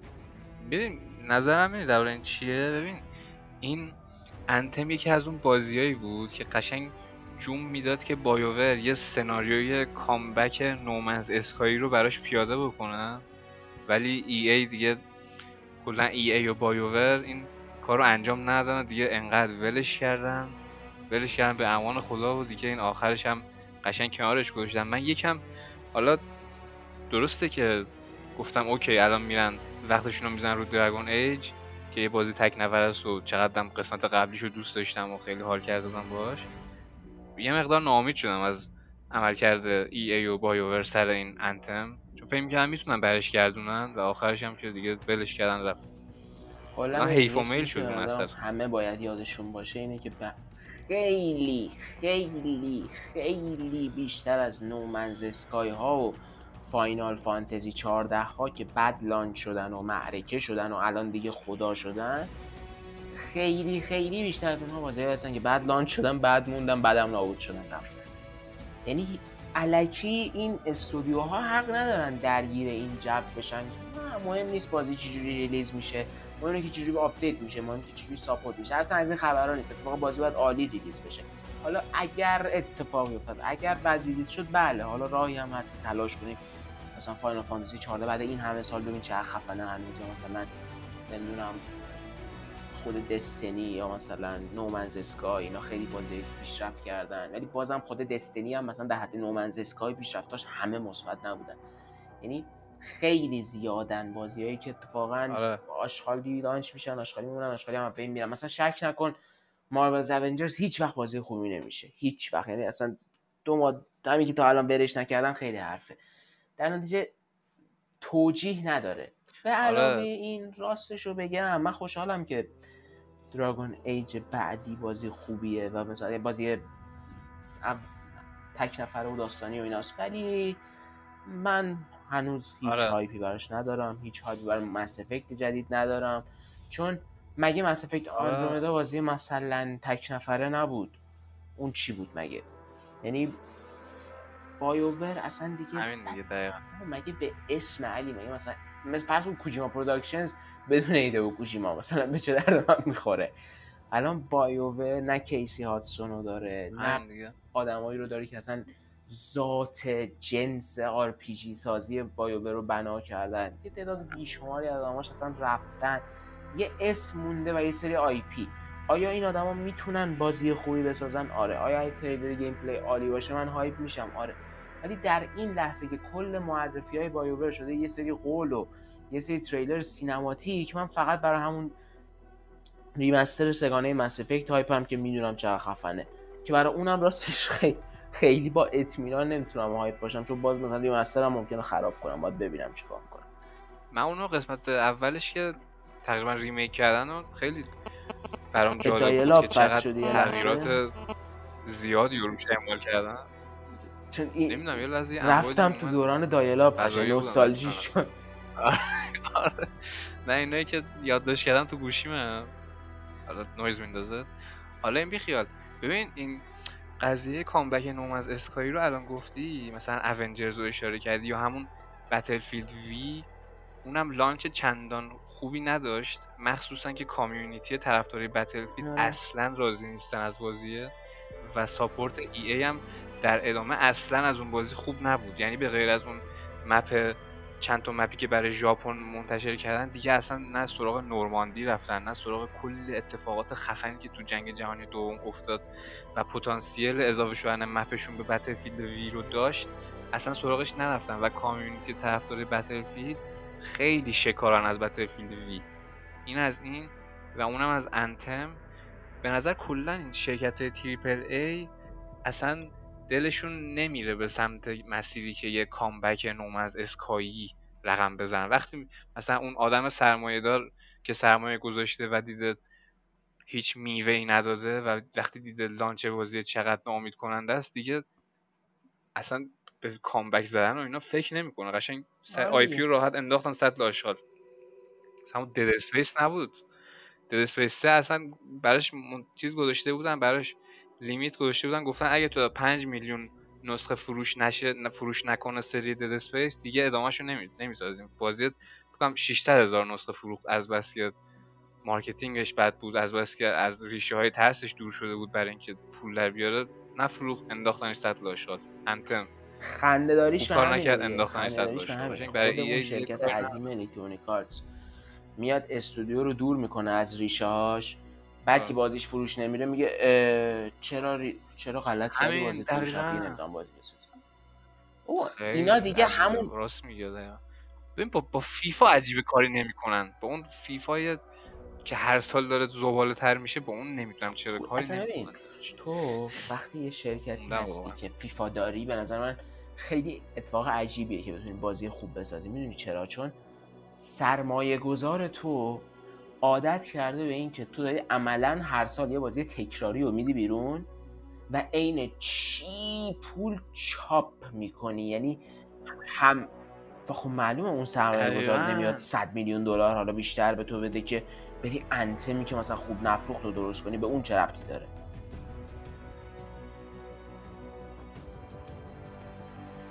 خیلی حیف شد. ببینیم حالا این آثار تک نفری که دارن میسازن چی میشه، مخصوصا که الان نید فور اسپید هم تمام اعضای سازندهش کلا کرایتریون رو گذاشتم رو بتلفیلد بعدی، ببینیم اون چیکار میکنه. من تنها استودیویی که از الکترونیک آرت که من برای کاراش تا حدودی میتونم هیجان زده بشم، حالا ریسپان هم هست، من بیشترش کارهای دایس رو خیلی دوست دارم، چون واقعا توی ساختن بازیایی که جنگ‌های کلان و شبیه سازی میکنن خیلی کارشون خوبه و صاحب سبکن. دوستم ببینم بتلفیلد بعدی چی قراره بشه. شایعه میگن تو قزاقستان ملت, ملت ریپلای داده بودن پس احتمالاً برات شخصیت اصلی.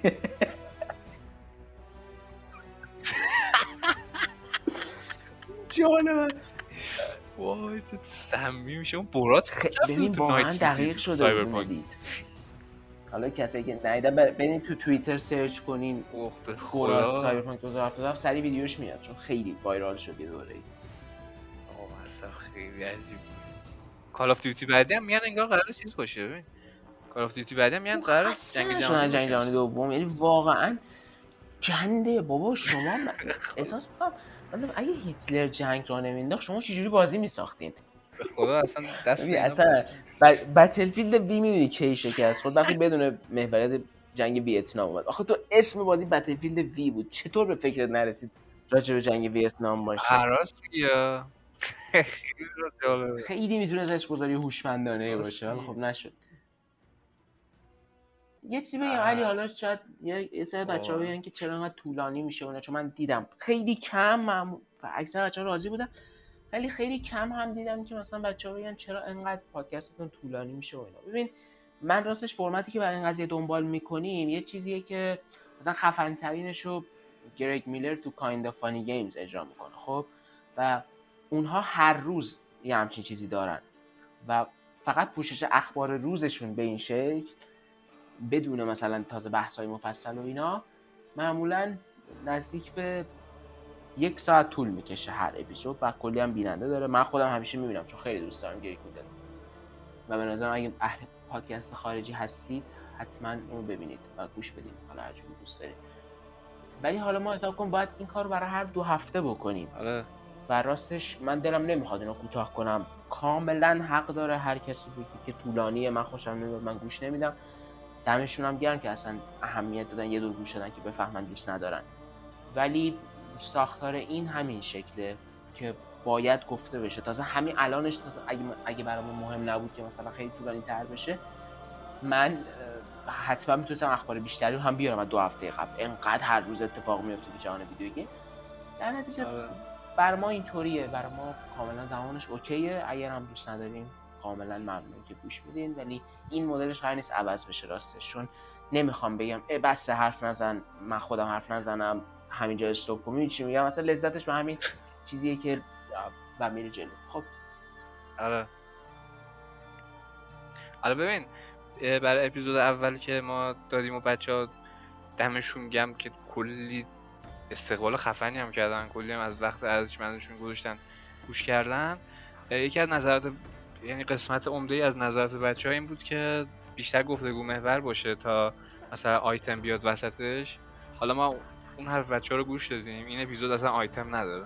حالا بچه‌ها اینم گوش بدن، نظرشون رو درباره طولانی بودن یا نبودنش بگن و اونم اونم اوکی میشه. فکر کنم اوکی باشن بچه‌ها با این قضیه، چون دو هفته یه بار میاد، مثلا میتونن قسمت قسمت گوش بدن، مثلا کل اپیزودو نذارن تو یه روز گوش بدن. این این میشه میشه مثلا در طول هفته گوشش داد در کل. آره دیگه آره به ما بگن نظرشون رو درباره اینکه تایمش چقدره. ببین مثل تریپل ایندی مثل یه درخت میمونه دیگه، به کمک بچه‌ها این درخت میاد بالا و به کمک بچه‌ها هم برگای زائدش رو هرس می‌کنیم و هم حال می‌کنیم هم بچه‌ها آره با هم داریم یاد می‌گیریم تا پانصد اپیزود بشه.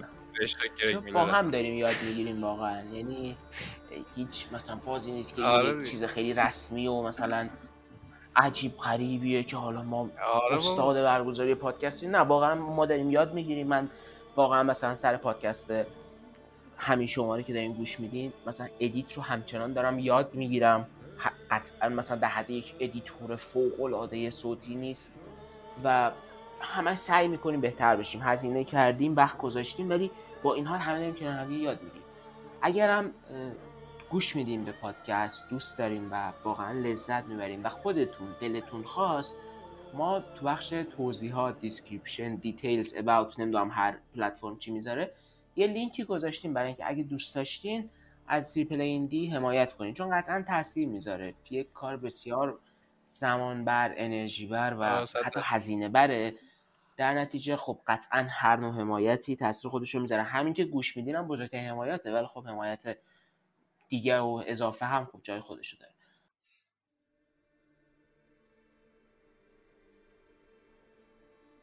ببین یه قسمت مهمی از روال پادکستمونم این که بچه‌ها گوش میدن که هیچی، مثلا ما یه تاپیک بازی سخت و الان مطرح کردیم و گفتیم بچه‌ها نظرشون رو بهمون بگن، یه قسمت مهم میشم مثلا بعد از اینه که بچه‌ها گوش دادن بیان در موردش صحبت بکنیم. یه خورده موزیک گوش بدین، برمیگردیم بعد. آره یه چایی بخورید در ما میاد.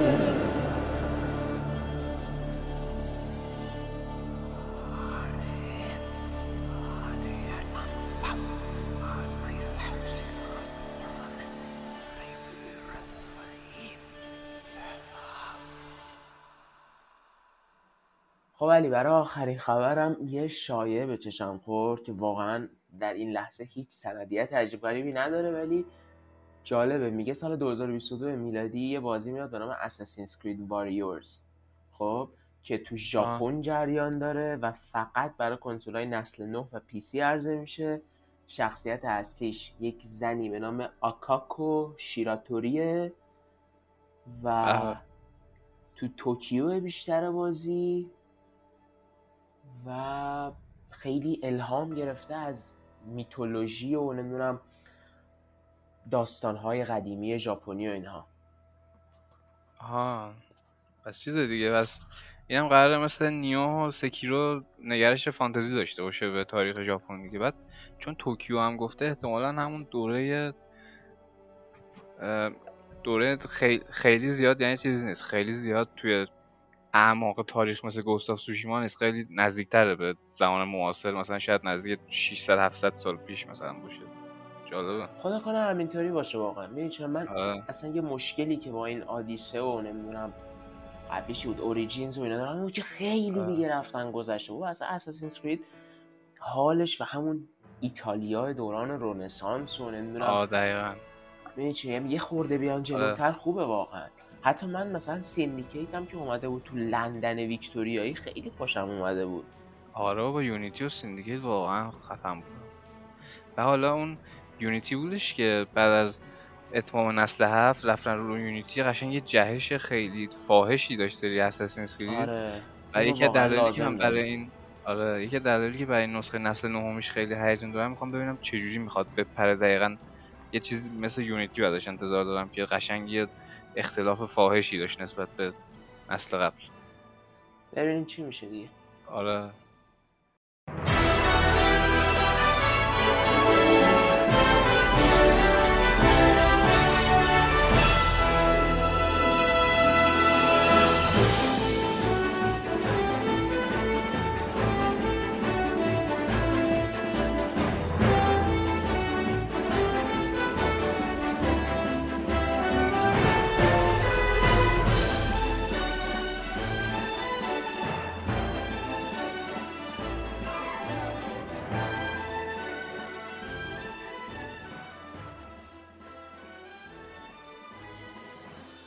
علی این هفته یه اتفاق جالبی که افتاد این همین چند روز قبل جیم رایان خیلی مصاحبه و اینا کرد و هدست واقعیت مجازی پلی استیشن وی آر دو تایید شد، یعنی به این عنوان که ما الان فعلا نشونش نمیدیم، جزئیاتش هم بهتون نمیگیم، ولی میاد حتما میاد و داریم میسازیم. و مثلا برخلاف قبلی که یه دستگاهی داشت که حالا سه تا سیم به اون بخوره بعد اون وصل بشه به دستگاه با دو تا سیم، گفت کلش یه سیمه، یعنی یه سیمه مقاوم تمیز از این وصل میشه به کنسول و تموم میشه کل ارتباط که خیلی راحت تر باشه و دیگه سیما دست و پاگیر نشن و اینا. نظر تو چیه راجع به اولا خود پلی استیشن وی آر، دوما کل صنعت بازی‌های وی آر که حالا از خیلی وقت پیش شروع شدن ولی کم کم دارن جون میگیرن، و آینده وی آر، یعنی فکر می‌کنی مثلا پلی استیشن وی آر دو چقدر میتونه تأثیر داشته باشه رو آینده بازی واقعیت مجازی؟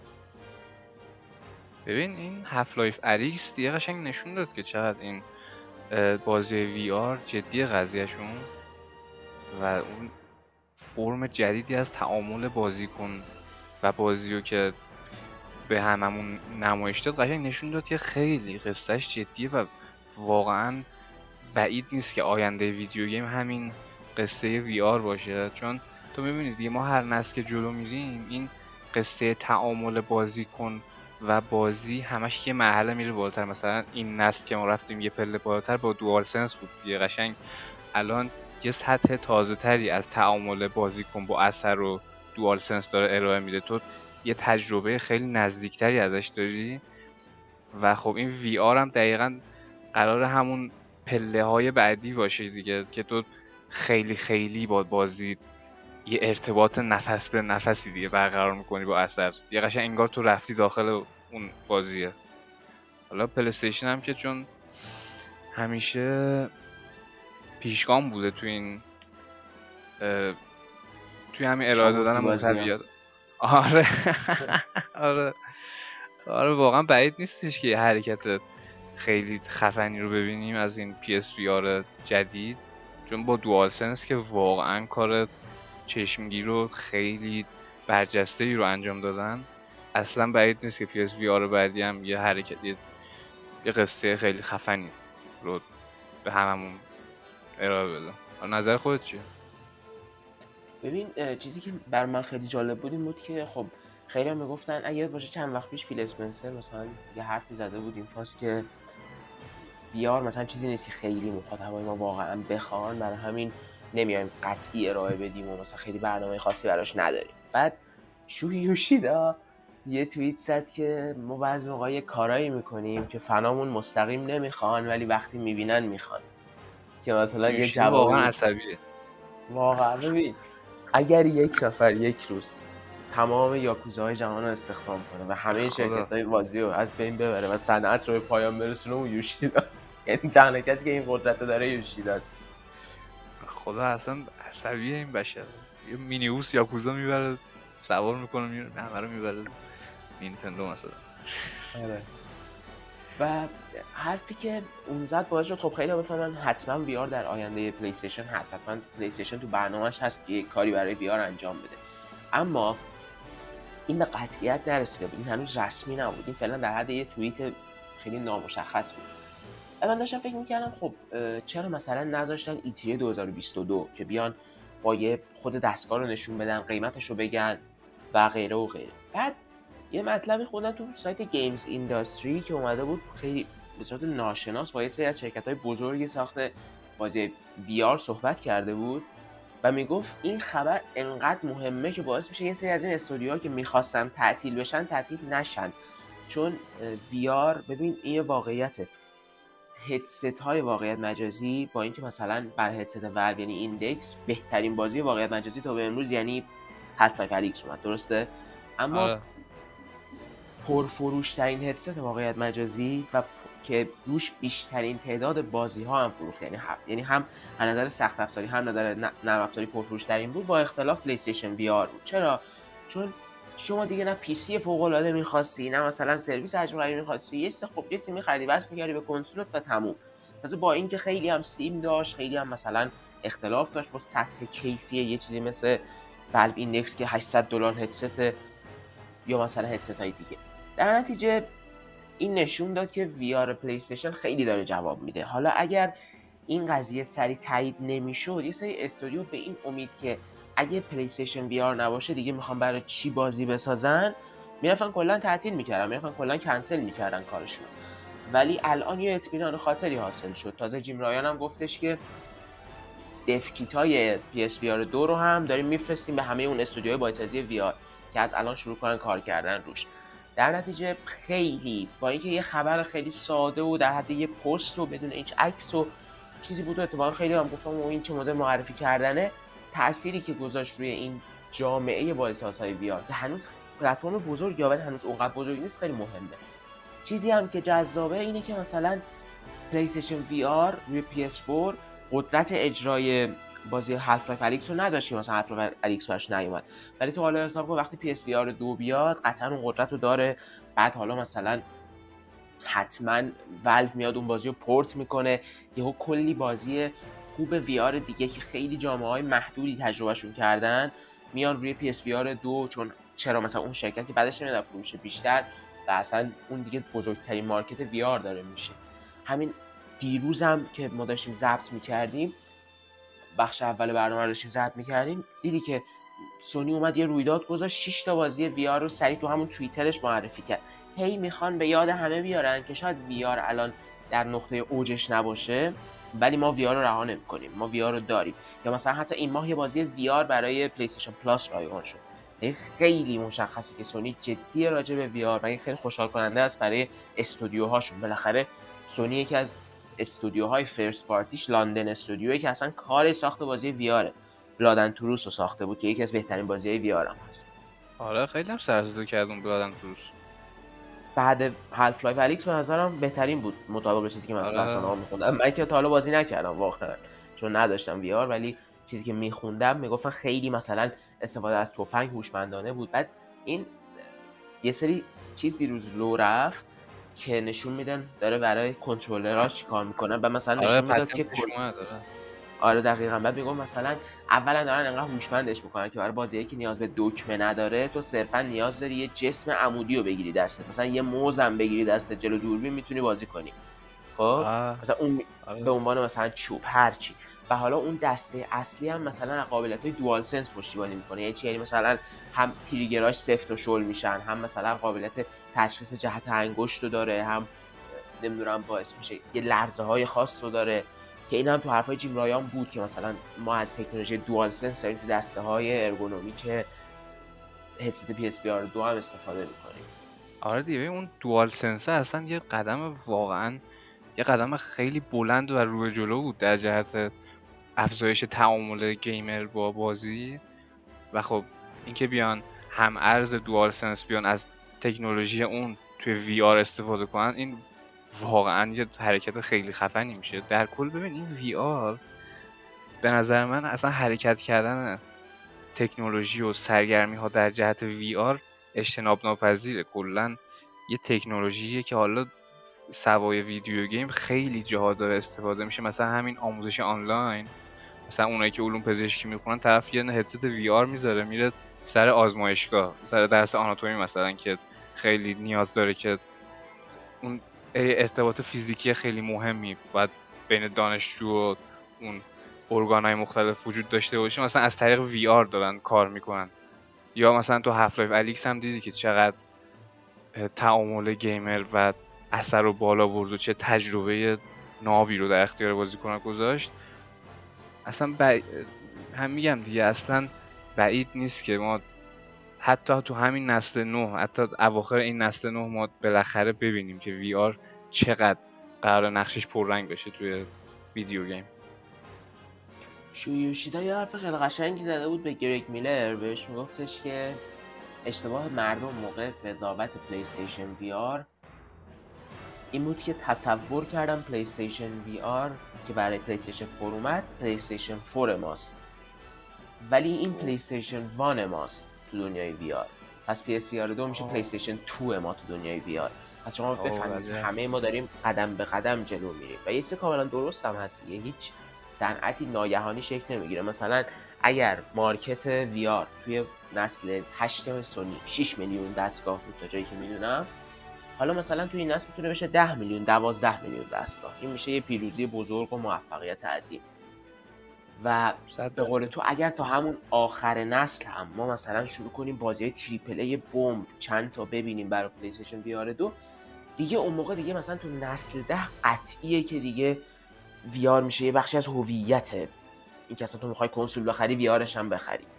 دقیقاً هم کیفیتش میره بالاتر، هم قیمتش میره پایین‌تر. می‌بینی چه یه یه پروسه است. یعنی اگه مثلا این تفکر که خب نه الان چه کاریه، چرا الان ریلیز کنم، بزن هشت سال دیگه مثلا کلا هدست وایرلس ریلیز کنن، در که اصلا دیگه اونجوری به اونجا نمیرسه. استودیوهای بازسازی وی آر از بین میرن. همه چیز باید قدم به قدم انجام بشه. آره بعد تا الان یعنی یه سری بازی‌ها بودن که قشنگ معلوم بود که سفارشی شده بودن که صرفاً برای وی آر ساخته بشن و گیمرها هم می‌دیدن مثلا می‌فهمیدن که مثلا این اثر سفارشیه دیگه، بعد به خاطر همین اکثراً وی آر رو تحویل نمی‌گرفتن و هم وی آر رو هم بازیاشو. بعد هاف لایف الیکس نه که سفارشی نبود، قشنگ اینا هدفشون این بود که با استفاده از وی آر بیان اون تجربه ها رو یه چند پله ببرن بالا، اون تعامل رو. و قشنگ دیدی که همه قشنگ درک کردن که چقدر میتونه مفید باشه این تکنولوژی جدید و واقعا باید ببینیم حالا در آینده چی میشه. خیلی شخصا من خیلی امیدوارم که این وی آر سطح تعامل گیمر رو، اثر رو، گیمر و بازی رو چندین و چند پله ببره بالا. ببین اصلا یه اتفاق خیلی بزرگی که به نظر من برای وی آر افتاد این بود که ما تو سال دو هزار و بیست میلادی یازده تا جایزه گیم آف دیر به بازی هاف لایف الیکس داده شد. کی فکرش می‌کرد یه روز بازی گیم آف دیر رو بازی وی آر داده بشه؟ الان مثلا من نگاه می‌کنم لاست اوف پارت دو دویست و هشتاد و شش تا برده، هیدیس شصت تا برده، گوست آف تسوشیما پنجاه و هفت تا برده، سایبرپانک سی و پنج تا برده، انیمال کراسینگ نیو هورایزنز بیست و هفت تا برده، فاینال فانتزی هفت تا، بیست و چهار تا، دوم ایترنال سیزده تا، هاف لایف الیکس یازده تا. یعنی هشتمین بازی تحسین شده است از نظر، در حالی که امکان نداشت همچین اتفاقی بیفته، اصلا کسی فکرش رو نمی‌کرد که ممکن باشه. خب بریم بحث بعدی. بریم بعدی.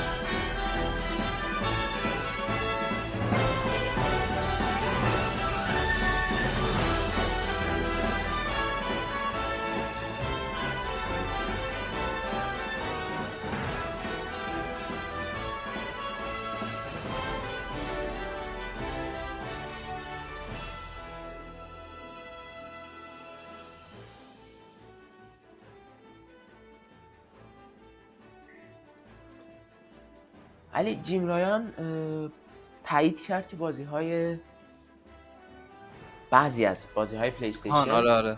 میان آره. روی پی سی که حالا بعضی ممکن سوال بشه که با توجه به این که مثلا من هفته پیش در ستایش وجود بازی های انحصاری حرف زدم چه موضعی نسبت به این قضیه دارم. ببین یک تفاوت خیلی خیلی بزرگی وجود داره بین این که تو بگی من هرچی دارم رو ریلیز میکنم روز عرضه روی پی سی و کنسول. خب این این این دیگه انحصاری نیست، تو صرفا داری یک انحصار حد اقلی ایجاد میکنی. آره که برای مایکروسافت معنی میده چون ویندوز به نوعی مال مایکروسافت، خب یعنی ویندوز هم پلتفرم ویدیو گیمشون میتونه باشه، حالا نمیشه داده ایکس باکس ولی خب بالاخره مال خودشونه. ولی مثلا برای نینتندو و سونی چنین، نینتندو که نظرم هیچ وقت هم چیکار نمیکنه ولی برای سونی هم معنی داره. اگه یه روز بازی‌های سونی بیان روز عرضه، بازی انحصاری اصلیش روز عرضه مثلا بیان رو پی سی، اون موقع میشه که پایان یافتن انحصاری، ولی این اصلا پایان یافتن انحصاری نیست چون بازی‌ها فروششون رو کامل میکنن علی.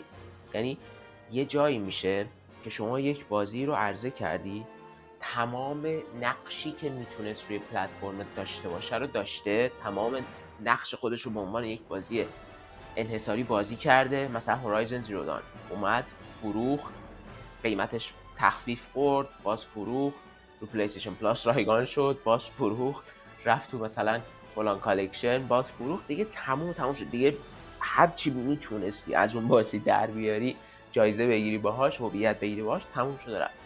یا مثلا با دیز گان که الان دیگه روی پلی استیشن پلاس کالکشن هم هست، شما پی اس فایو بخری میتونید راحت رایگان دیز گان نصب کنید. یعنی اون بخش سوداوری مالی، سوداوری جایزه‌ای، سوداوری هویتی این بازی‌ها تموم شده برای پلی استیشن. حالا اومدنشون برای پی سی فقط و فقط گسترش مخاطباشون و چاپ اسکناس‌های بیشتره. خب نکته خفنش چیه؟ نکته خفنش اینه که الان هورایزن زیرو هورایزن فوربیدن وست داره برای پی اس فایو میاد، هورایزن فوربیدن وست برای پی سی نمیاد، حداقل الان نمیاد، شاید دو سال دیگه بیاد، شاید سه سال دیگه بیاد. مهم اینه که هیچ وقت رسمی نیست، هیچ وقت نمیدونی که کی میاد، ولی یه چیز واضحه الان نمیاد. پس ما یه سری آدم داریم که روی پی سی هورایزن زیرو دان رو بازی کردن، برای اولین بار به هورایزن زیرو دان علاقه‌مند شدن و حالا شاید بخ... برن به خاطر دنبالش پی اس فایو بخرن. ما دوباره اون ور دیزگان رو خواهیم داشت، یه سری آدم بازی میکنن شاید خوششون بیاد، شاید به خاطرش بعدن که دیزگان قطعا دنبالش رو پی اس فایو ساخته شد برن پی اس فایو بخرن.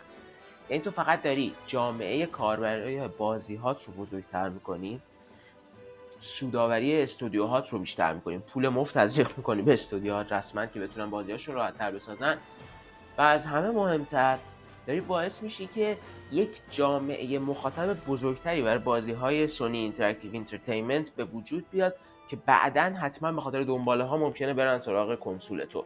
یعنی یه چیز برد برد برد بردیه، اصلا هیچ به هیچ کسی ضرر نمیزنه مگر مثلا طرفدار متعصبی که بگه غلط میکنن مثلا بازی رو جای دیگه ریلیز کنن. یعنی هر جوری فکر کنی خیلی منطقیه. آره من وقتی این خبرش اومد اولین چیزی که به ذهنم رسید گفتم ایول الان اون رفیقام که دوست داشتن گستاف سوشیما رو روی پی سی بازی کنن الان بیشتر از قبل امیدوارن که احتمالاً سونی این کارو انجام بده. به نظرم گوستاف سوشیما هم برای پی سی منتشر میکنن چون دث استرندینگ رو که این کارو کردن، هورایزن رو کردن، دث استرندینگ مال سونی نیست، دث استرندینگ مال آره آره درست میگی آره آره دیز گان رو چیز کردن، آره وقتی هورایزن رو کردن دیز گان رو کردن. میدونی به نظر من چیا رو نمیکنن؟ میان مثلا کاداوار یا اون چارت دو مثلا شاید نیادم یا مثلا لاستواس یایی که دیگه خیلی هویت پلی استیشن از سالهای قبلن، آی پی های جدید آره. هیچ وقت اون مدل تعصب روشون وجود نداره، ولی مثلا لاستاواس و آنچارتد در نسل هفت هستن با سونی، مثلا گاد آف وار اصلا برند سونی و هویت سونی. من راستش هیچ وقت فکر نمی‌کنم اون رو بیارم، اما مثلا بازیایی رو میارن که به هیچ کسی در حقیقت بر نمیخوره و خیلی خوبه که بیان. یه سری هم که دیگه اصلا مال سونی نیستن، مثلا ربطی به این کار سونی ندارن، مثل مثلا وقتی که پرسونا چهار اومد خب اون مال آه. اطلاسه، یعنی مال شرکت اونه و حالا عشقش کشید که حالا اینجا هم بده. همونجوری که فاینال فانتزی هفت ریمیک هم قطعا یه خورده دیگه میاد برای پی سی چون آره اسکور خیلی با سونی رفیقه ولی با این حال مثلا ریلیز رو پی سی هم براش مشکلی نداره. هرچی کپکامو یکی چیه بندای نامکو تا پا پاش بیفته اناد میکنن با سونی، اسکوئر قشنگ رفیق خوابه، قشنگ همه چی دلش میخواد انحصاری کنه. آره اون قراردادی که سر فاینال فانتزی هفت بستن اصلا یه فاز ترکمان چایتوری داشت، اصلا خیلی حرکت سنگین واقعا به یاروش فکر کنه. برای کسی که نمیدونم بگم دلیل اینکه فاینال فانتزی هفت ریمیک یک سال انحصاری پلی استیشنه این نیست که بازی برای این بازی قرارداد خاص بسته شد. فاینال فانتزی هفت وقتی داشت بودجهش تعمیم میشد برای پلی استیشن، رئیس وقت پلی استیشن یه قراردادی امضا میکنه که احساس میکنه این بازی خیلی موفق میشه. یه قراردادی امضا میکنه که از این بعد هر بازی بخواد بیاد که توی به عنوان یک قسمت اصلی فاینال فانتزی هفت معرفی بشه باید چیز کنه، باید برای یک سال انحصاری پلی استیشن باشه، حداقل انحصاری کنسول پلی استیشن در هر زمانی باشه. بعد اون زمان هم اسکوئر میگفت ما که نمیخوایم برای فاینال فانتزی هفت دنباله مستقیم بسازیم، اون سال فاینال فانتزی هفت هشت پس خیلی اون قرارداد برام مهم نیست. بعد اون قرارداد دیگه باعث شد ریمیکش هم وقتی میخوای بکنی همه خود به خود یک سال انحصار پلی استیشن هم به خاطر اینکه بیست سال بعد بسته شده. ولی حالا اینقدر ما هم رفیقان که اصلا برای اسکوئر هم مهم نیست باشه. آره واقعا قرارداد اصلا خیلی حرکت جالبی زده اون طرف. به این کلا اینکه آی پی آی جدید برای پی سی هم پورت بشن اصلا از نظر چی میگن از نظر بنیان داستانی اون آثار هم توجیه میشه. مثلا تو بیای گاد آو وار جدید رو برای پی سی پورت بکنی، مثلا یه پی سی گیمری که با سریای قبلی گاد آو وار تجربه نکرده بیاد اینو بازی کنه ممکنه گیج بشه چون بازی قبلی برای پی سی پورت نشده. ولی هورایزن که یه آی پی جدیده وقتی بیاد رو پی سی پورت بشه و قسمت‌های بعدیش هم بیان قشنگ پی سی گیمینگ کلا جامعه پی سی گیمینگ خیلی بهتر میتونه اثر رو همراهی بکنه. یا مثلا گوستاف سوشیما که قسمت اول از این مجموعه است وقتی برای پی سی پورت بشه مثلا یه پی سی باز بره تجربهش بکنه راحت‌تر میتونه قسمت‌های بعدیش هم همراهی بکنه دیگه. دیز گام هم دقیقاً همینطور. آره دیگه بعد میدونه که اون دنباله هم سری نمیاد رو پیشی پس شاید بره کنشون به آخره. آره دقیقا بریم بر سراغ بخش اصلی. بریم آقا بریم اصل کاری که اصلا حرکت رو زدی چه حرکتی واقعا مبارکت باشه. بگو ببینیم چ... چیه کلن چه خبر. Exploration It's in our دی ان ای. There's something inside each and every one of us that compels us to know the unknown, to push past every frontier. We want to see what's never been seen, hear what's never been heard, feel what's never been felt. There are no limits to where we'll go. To what we'll discover, to what we'll achieve. We are all explorers, and there are new worlds to explore. PlayStation. چه خبر که ببین واقعاً اولین چیزی که تو نسل جدید سونی توجه رو به خودش جلب کرد همین کنترل دوال سنس بود، چون واقعا چیز عجیب غریبی بود دوال سنس و این رو وقتی تجربه میکنی که استروس پلی رو بازی کنی اصلا برام مهم نیست به خاطر چه چه بازی میخواین کنسول رو بخرید، اول حتما استروس پلی رو بازی کنید. یعنی تیم عصبی یه کاری کرده که قشنگ بهتون میفهمونه، به هم به شما هم به نظر هم به همه بازی سازا میفهمونه که چقدر این دستگاه لامصب پتانسیل داره. چون ببین علی اصلا فکر نکن صرفا مثلا ویبره داره، حالا ویبرا جزئیاتشون بیشتره، یه جای اصلا دیوانه‌واره. یه جای بازی مثلا تو یه شخصیت رو میبینی که میبینی که در دوال سنس مثلا باز میشه بعد یه سری از این موجودات اسروها میریزن توش، بعد تو حس میکنی یه سری موجود کوچولو دارن اون تو میدوان میدونی چی بهت میگم، خیلی ویبرش عجیب غریبه. و مثلا وقتی میخواد از پایین به بالا بره یا از بالا بیاد پایین یا از راست به چپ یه موج بده یا از چپ به راست یه موج بده، تو قشنگ احساس میکنی یه چیزی از راست داره میره به چپ، از چپ داره میره به راست، از بالا داره میره پایین، از پایین میره بالا. قشنگ جهت دارن. مثلا وقتی به شن میخوری به جای اینکه یه لرزه بخورید لرزه های دوندون میخوری، انگار مثلا شن داره میخوری کف دستت. خیلی عجیب غریبه فاز ویبراتورش که میشه همون هپتیک فیدبک که سونی اسمش گذاشت هپتیک فیدبک. باز از اون تریگراش دیدم. تریگران. ببین برای تریگرها من یه نکته متوجه شدم و اون اینه که خیلی مهمه که بازیساز چه استفاده میکنه. آه. مثلا توی استروس پلیروم فوق العاده است. توی اسپایدرمن هم خیلی دوستش دارم چون به اون فاز گرفتن تارها یه هویتی داده، یه انرژی داده. ولی مثلا توی فیفا بیست و یک که حمال الکترونیک کارت که هیچ کاری برش نمی‌کنن، صرفا خستت میکنه و من مثلا مثلا من وقتی میخوام فیفا بازی کنم تریگرها رو خاموش میکنم. دلیلش هم اینه که معلومه هیچ وقتی روش نذاشته و صرفا اینطوریه که وقتی انرژی بازیکن کم میشه نمیتونه خیلی بدوه اون صفر میشه. بعد این دیگه اوه. انرژی بازیکن هم سری کم میشه تو فیفا. خب برای همین خیلی حالت اذیت کننده ای میشه بود که همه چیز سنگیو داری فشار میدی. ولی خب اینش خیلی به این چیزی که فکر میکنم اینه که مثلا توی بازیای مثل هورایزن زیرو دان یا حتی لست آو آس که چیز داره حالت کمان رو کشیدن داره، آره. هر بازی کمان داشته باشه خیلی حال میده. یا مثلا ریترنال میخوندم میگفتش که وقتی شدت ترسش رفته بالا سخت‌تر شلیک میکنه، اینش خیلی جالب بود. اوه. یعنی کارهایی که خیلی عجیب غریبه و میگم این به من ثابت کرد چقدر مهمه که شما یک واقعا یه چیزی داشته باشی برای شوکیس دستگاهت. مثلا ما سر چی بود اسمش پلی‌استیشن وی آر استروبات رسکیو میشن رو داشتیم که همه میگن یکی از بهترین بازی‌های وی آر، اونم تیم اسوبی ساخته بود که فقط نشون میده چقدر قابلیت‌های خفنی داره وی آر. الان برای دوال سنس این کار کردن، الان قطعا برای مثلا پلی استیشن وی آر دو هم یه بازی روز عرضه میسازن که قشنگ نشون بدن چقدر قابلیتاش خفنه.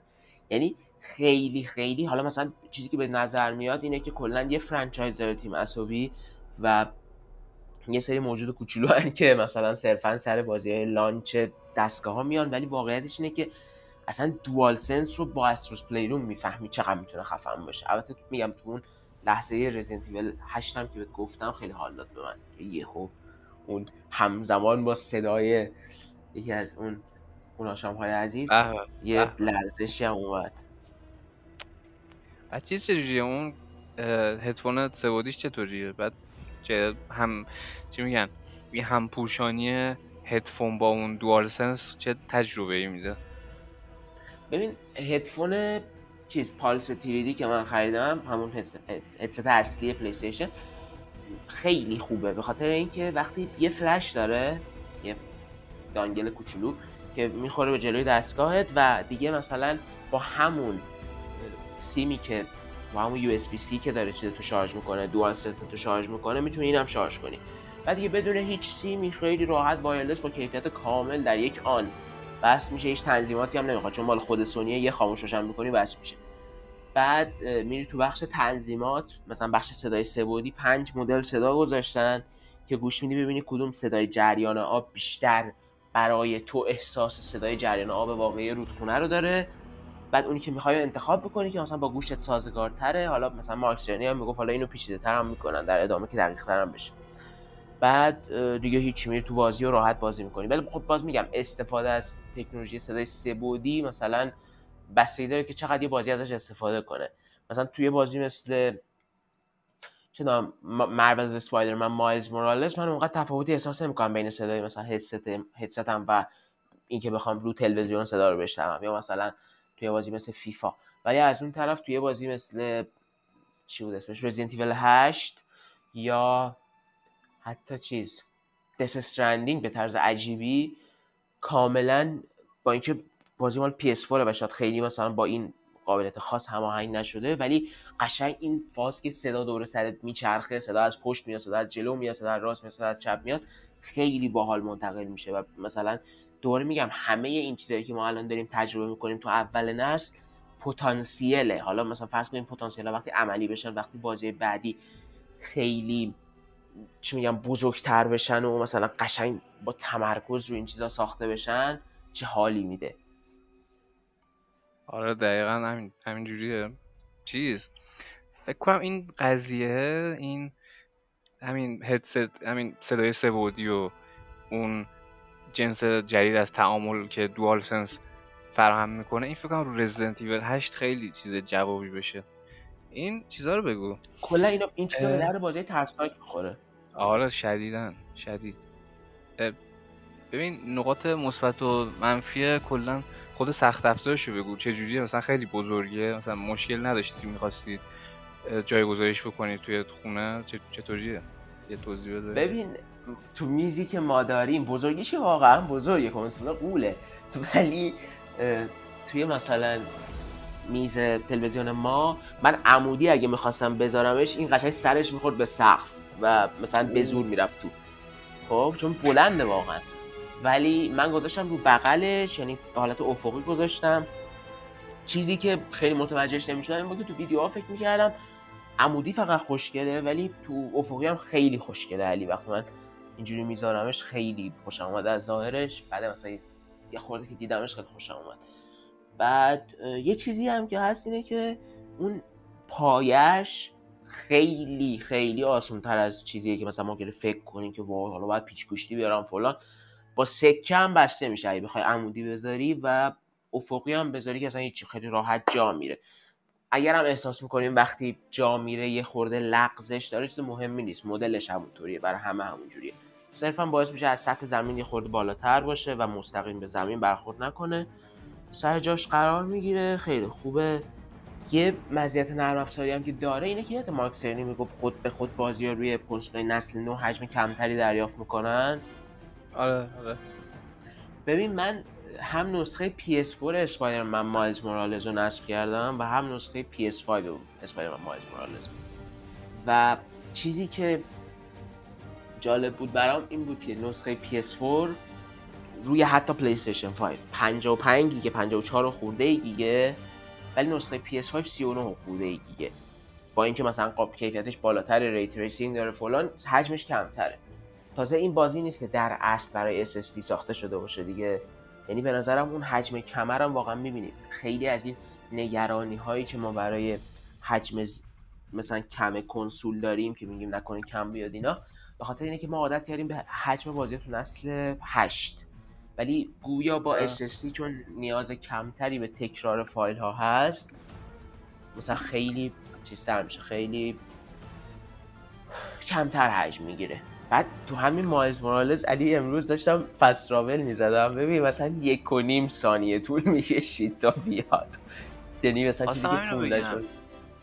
اصلا همین فست تراول چیزو پرسم، این تجربت از بازیه که تحت تاثیر اس اس دی الان سریعتر شدن رو خواستم توضیح بدی برام.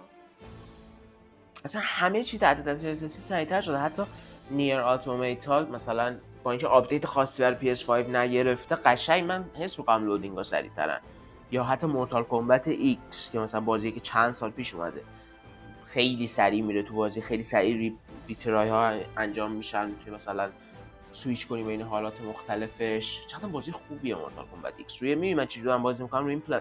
پی اس پلاس کالکشن بود رایگان، همونجا گرفتم دارم بازی میکنم. آها ببین کلا چیزام بگو هم... اصلا همین پی اس پلاس کالکشن رو گفتی، اونم بگو چجوریه مثلا همه چ... چقدر بازی روشه.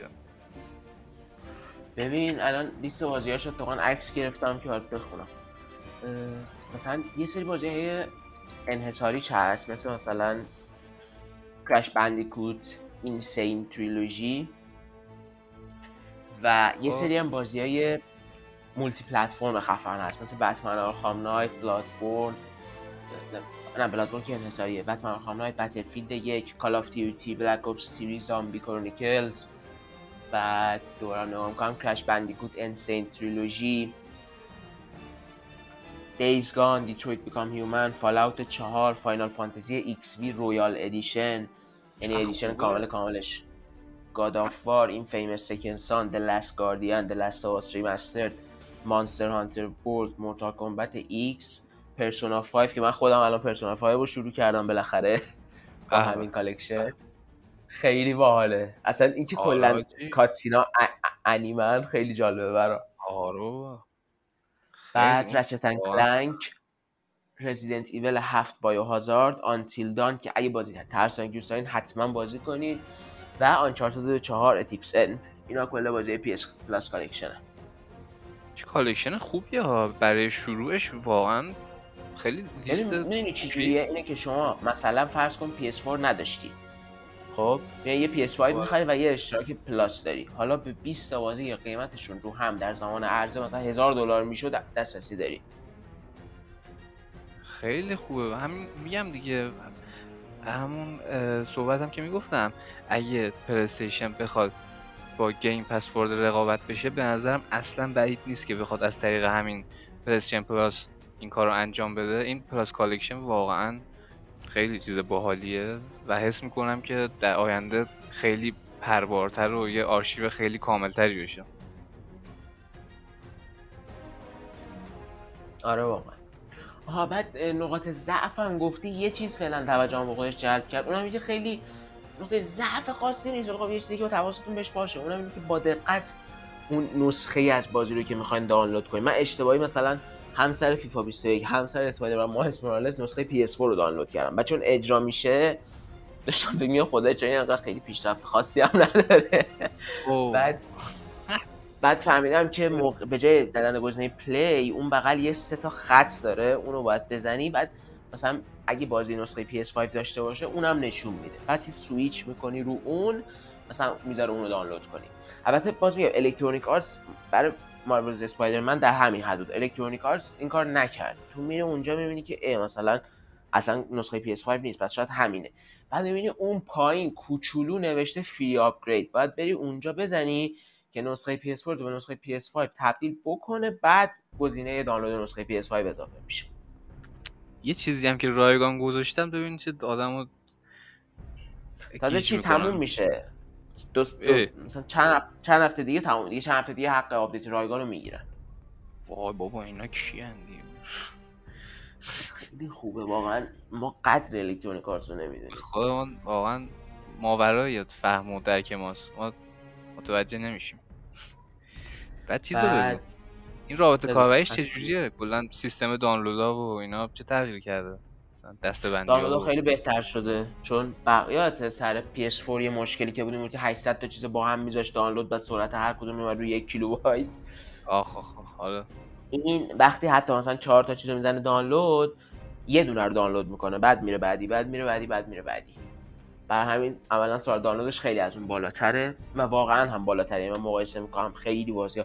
تو حساب مثلا پنجاه و دو گیگ نسخه پنجاه و چهار گیگ نسخه پی اس فور اسپایدرمن مایلز مورالز و من یه دونه مثلا ده ساعت دانلود کردم با اینترنت ای دی اس ال معمولی خودم، در حالی که مثلا رو پی اس فور بیشتر طول میکشید، شاید دو برابر طول میکشید. سرعت دانلودش خوبه و از طرفی هم مثلا کل پهنای باند اینترنت مال خودش نمیکنه. یعنی من این برداشتم یه ویدیو روی یوتیوب آپلود میکردم، اون برداشتم اونو دانلود میکردم و هیچ مشکلی هم به وجود نیومد. بعد یه کلا رابطه کاربریش چجوری شده؟ راحت تر از قبله؟ یا مثلا همین که میخواید لاگین بکنید توی اکانتت گاهی اوقات خیلی طول میکشه، اونا چجوریه؟ ببین یه چیزی که فرق کرده و به نظرم خیلی برای بچه‌های ما، یعنی آدم گیمرهای ایران مهمه، این ماجرای چیزه پرایمری اکانت و فلان. آها ها ها ها. اینجا دیگه چنین چیزی نیست. یعنی اصلا ما چیزی به نام چیه اصلا چیزی به نام مثلا پرایمری اکانت یا سکندری اکانت یا مثلا آخرین فلان اکانت صرفی از سه و اینا به اون شکل نیست. اینطوریه که وقتی یه اکانت رو وارد میکنی میری داخل اکانتت و یه گزینه داره به عنوان اینکه اجازه بده بقیه آدمایی که مثلا روی این کنسول لاگین کردن هم بتونن با بازی های این اکانت بازی کنن. خب اوه خب چه خوب. اون عملا میشه همون پرایمری کردن. این مثلا این گزینه وقتی فعال بشه میشه همون کاری که پرایمری کردن توی پی اس فور میکرد. و نکته جالبش اینه الان اگه این که بهتره، آره بهتره چون واضح تره و آره دیگه گیج نمیشه آدم. دقیقاً دقیقاً. نکته هم که داره اینه که مثلا برای کسایی که خیلی درگیر اینن که حالا مثلا الان ما اکانتمون رو به یه نفر قرض دادیم، جالبیش اینه که الان اکانت یکی از دوستای من روی پی اس فور خودش پرایمریه، بر روی پی اس فایو من هم عملا اینجوریه که میذاره منم تو اکانت خودم بازی کنم، یعنی پرایمری بودن روی نسل هشت تاثیر رو پرایمری بودن رو نسل نه نداره، این همزمان اکانت میتونه هم روی پی اس فایو پرایمری باشه هم روی پی اس فور.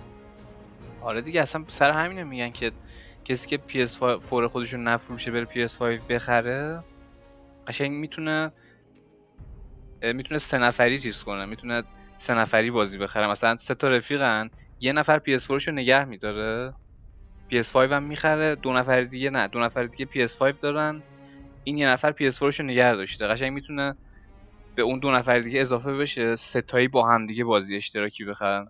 هزینهش خیلی کم میشه. آره خیلی حقیقت خیلی هم خیلی آسون و راحته. کلا میگم خیلی الان آسون‌تر راحت‌تره. صفحه بخش تنظیمات عین پی اس فور تقریبا از نظر ظاهری، حالا مثلا یه خورده جزئیاتش فرق کرده ولی ظاهرش همونه. بعد ولی آها این گیم بیس خیلی باحاله. یه دور این دکمه رو میزنیم پایین قشنگ میاد بالا. میخوای بری تو بخش دانلودها، میخوای دسته کنسول رو خاموش کنی، میخوای مثلا هر کاری رو بخوای بکنی خیلی سریع و راحت انجام میدی. اسمش چیه؟ گیم چی؟ گیم بیس. آها این کوچولویی که همون خطی که میاد بالا از توش انتخاب میکنی، مثلا گزینه‌های مختلف داره و مثلا نشون میده باتری چقدر شارژ داره، نمیدونم هدست چقدر شارژ داره، دوال سنس چقدر شارژ داره، بعد مثلا همه چی داره دیگه. خیلی باحاله. و چیز جالبش هم اینه که یه خورده همون دکمه رو بیشتر نگهداری برمیگردی تو صفحه اصلی کنسولت. یه نکته دیگه در رابطه با چیزی که همین الان به کارم اومد قبل اینکه بیایم ضبط این بود که من تو بازی مایلز مورالز بودم، بعد گیم بیس رو زدم که مثلا کارت‌ها رو چک کنم. کارت داره بر هر بازی، مثلا بر تروفی‌های هر بازی آره کلی کارت چیده. بعد مثلا نوشته بود این مرحله که توش هستی حدوداً سی و پنج دقیقه دیگه تموم میشه. بعد بر همین من خیالم راحت بود که قوه که من میتونم بازی کنم، مثلا ساعت پنج بیام باهات صحبت کنم، یعنی اینش هم خیلی ایده کلی بهم داد.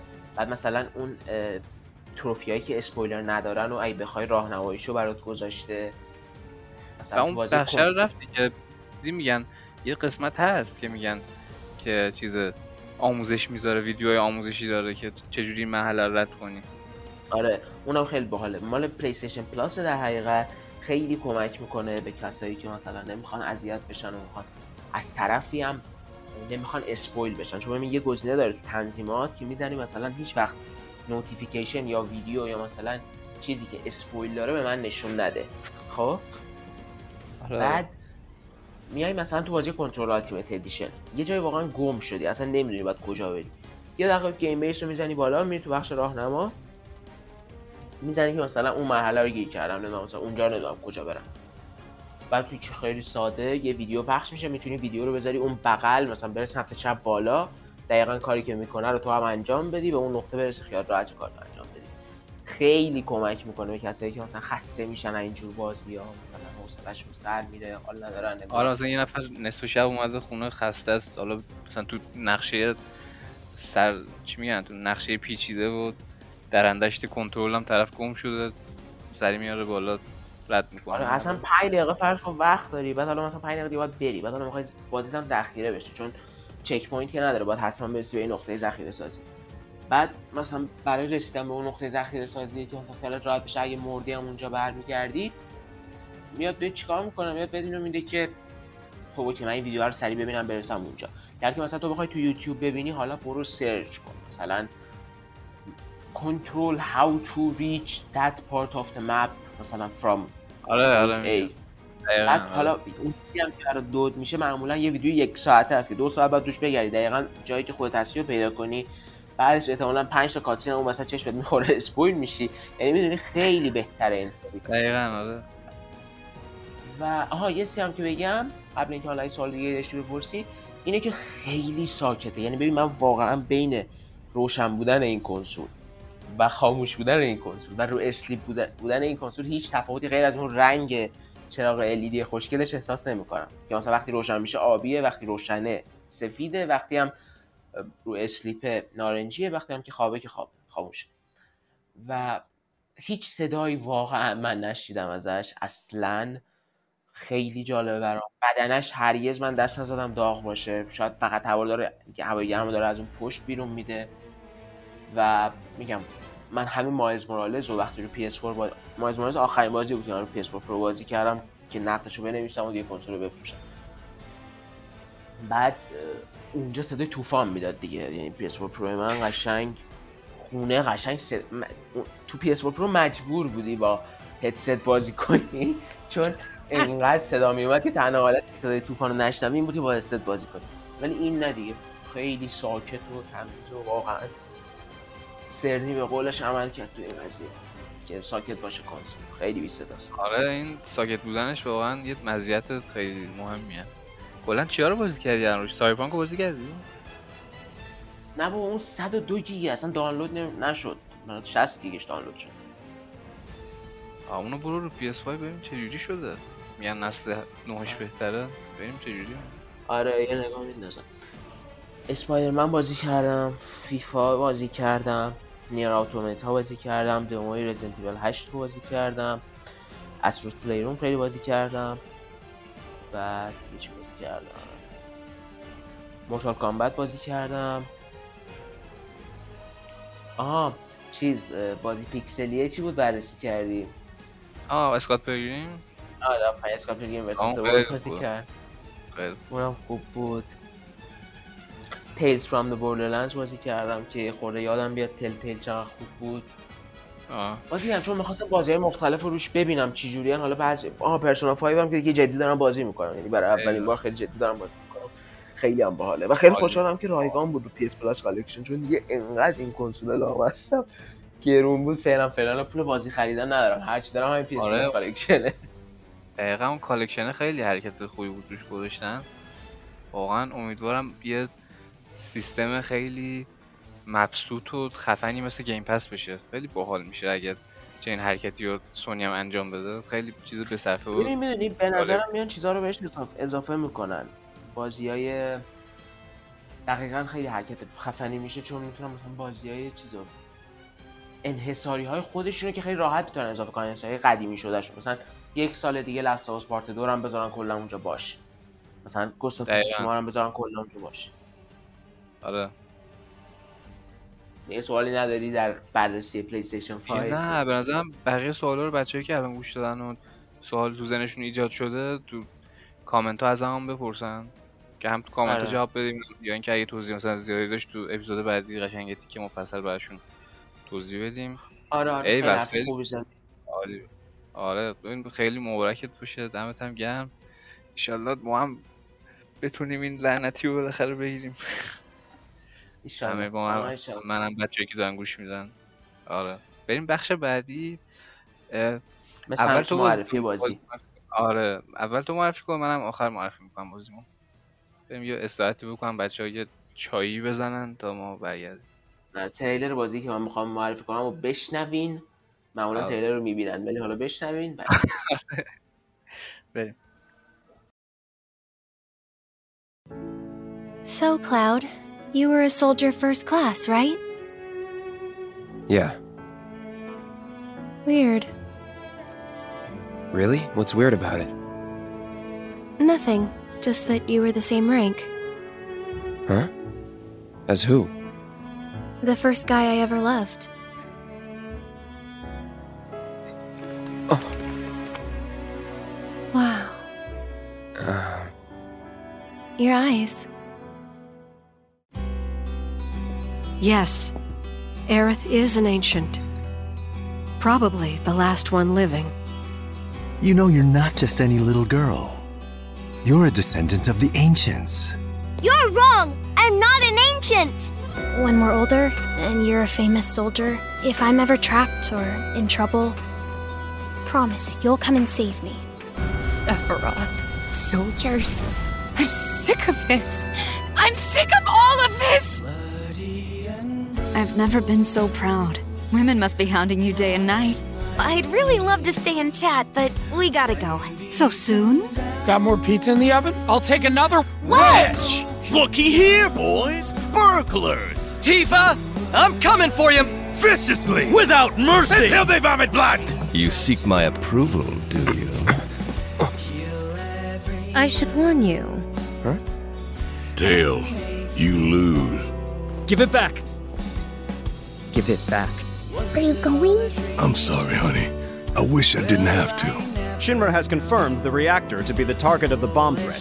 Shinra's decided they ought to stamp them out! The sky is falling, and Avalanche is to blame! But I work for Shinra! I'm the enemy! I don't care! Greetings and welcome. Avalanche, I presume. You mean you're not here to give President Shinra his comeuppance? I've also drafted a reconstruction plan. That will not be needed. Huh? Two words, Reeve. Neo Midgar. Come on, let's push it past the red line! Stop them, you fools! Don't let them escape! They're going to drop the plate on us? Yes. Whispers, perhaps best described as arbiters of fate. No, you don't!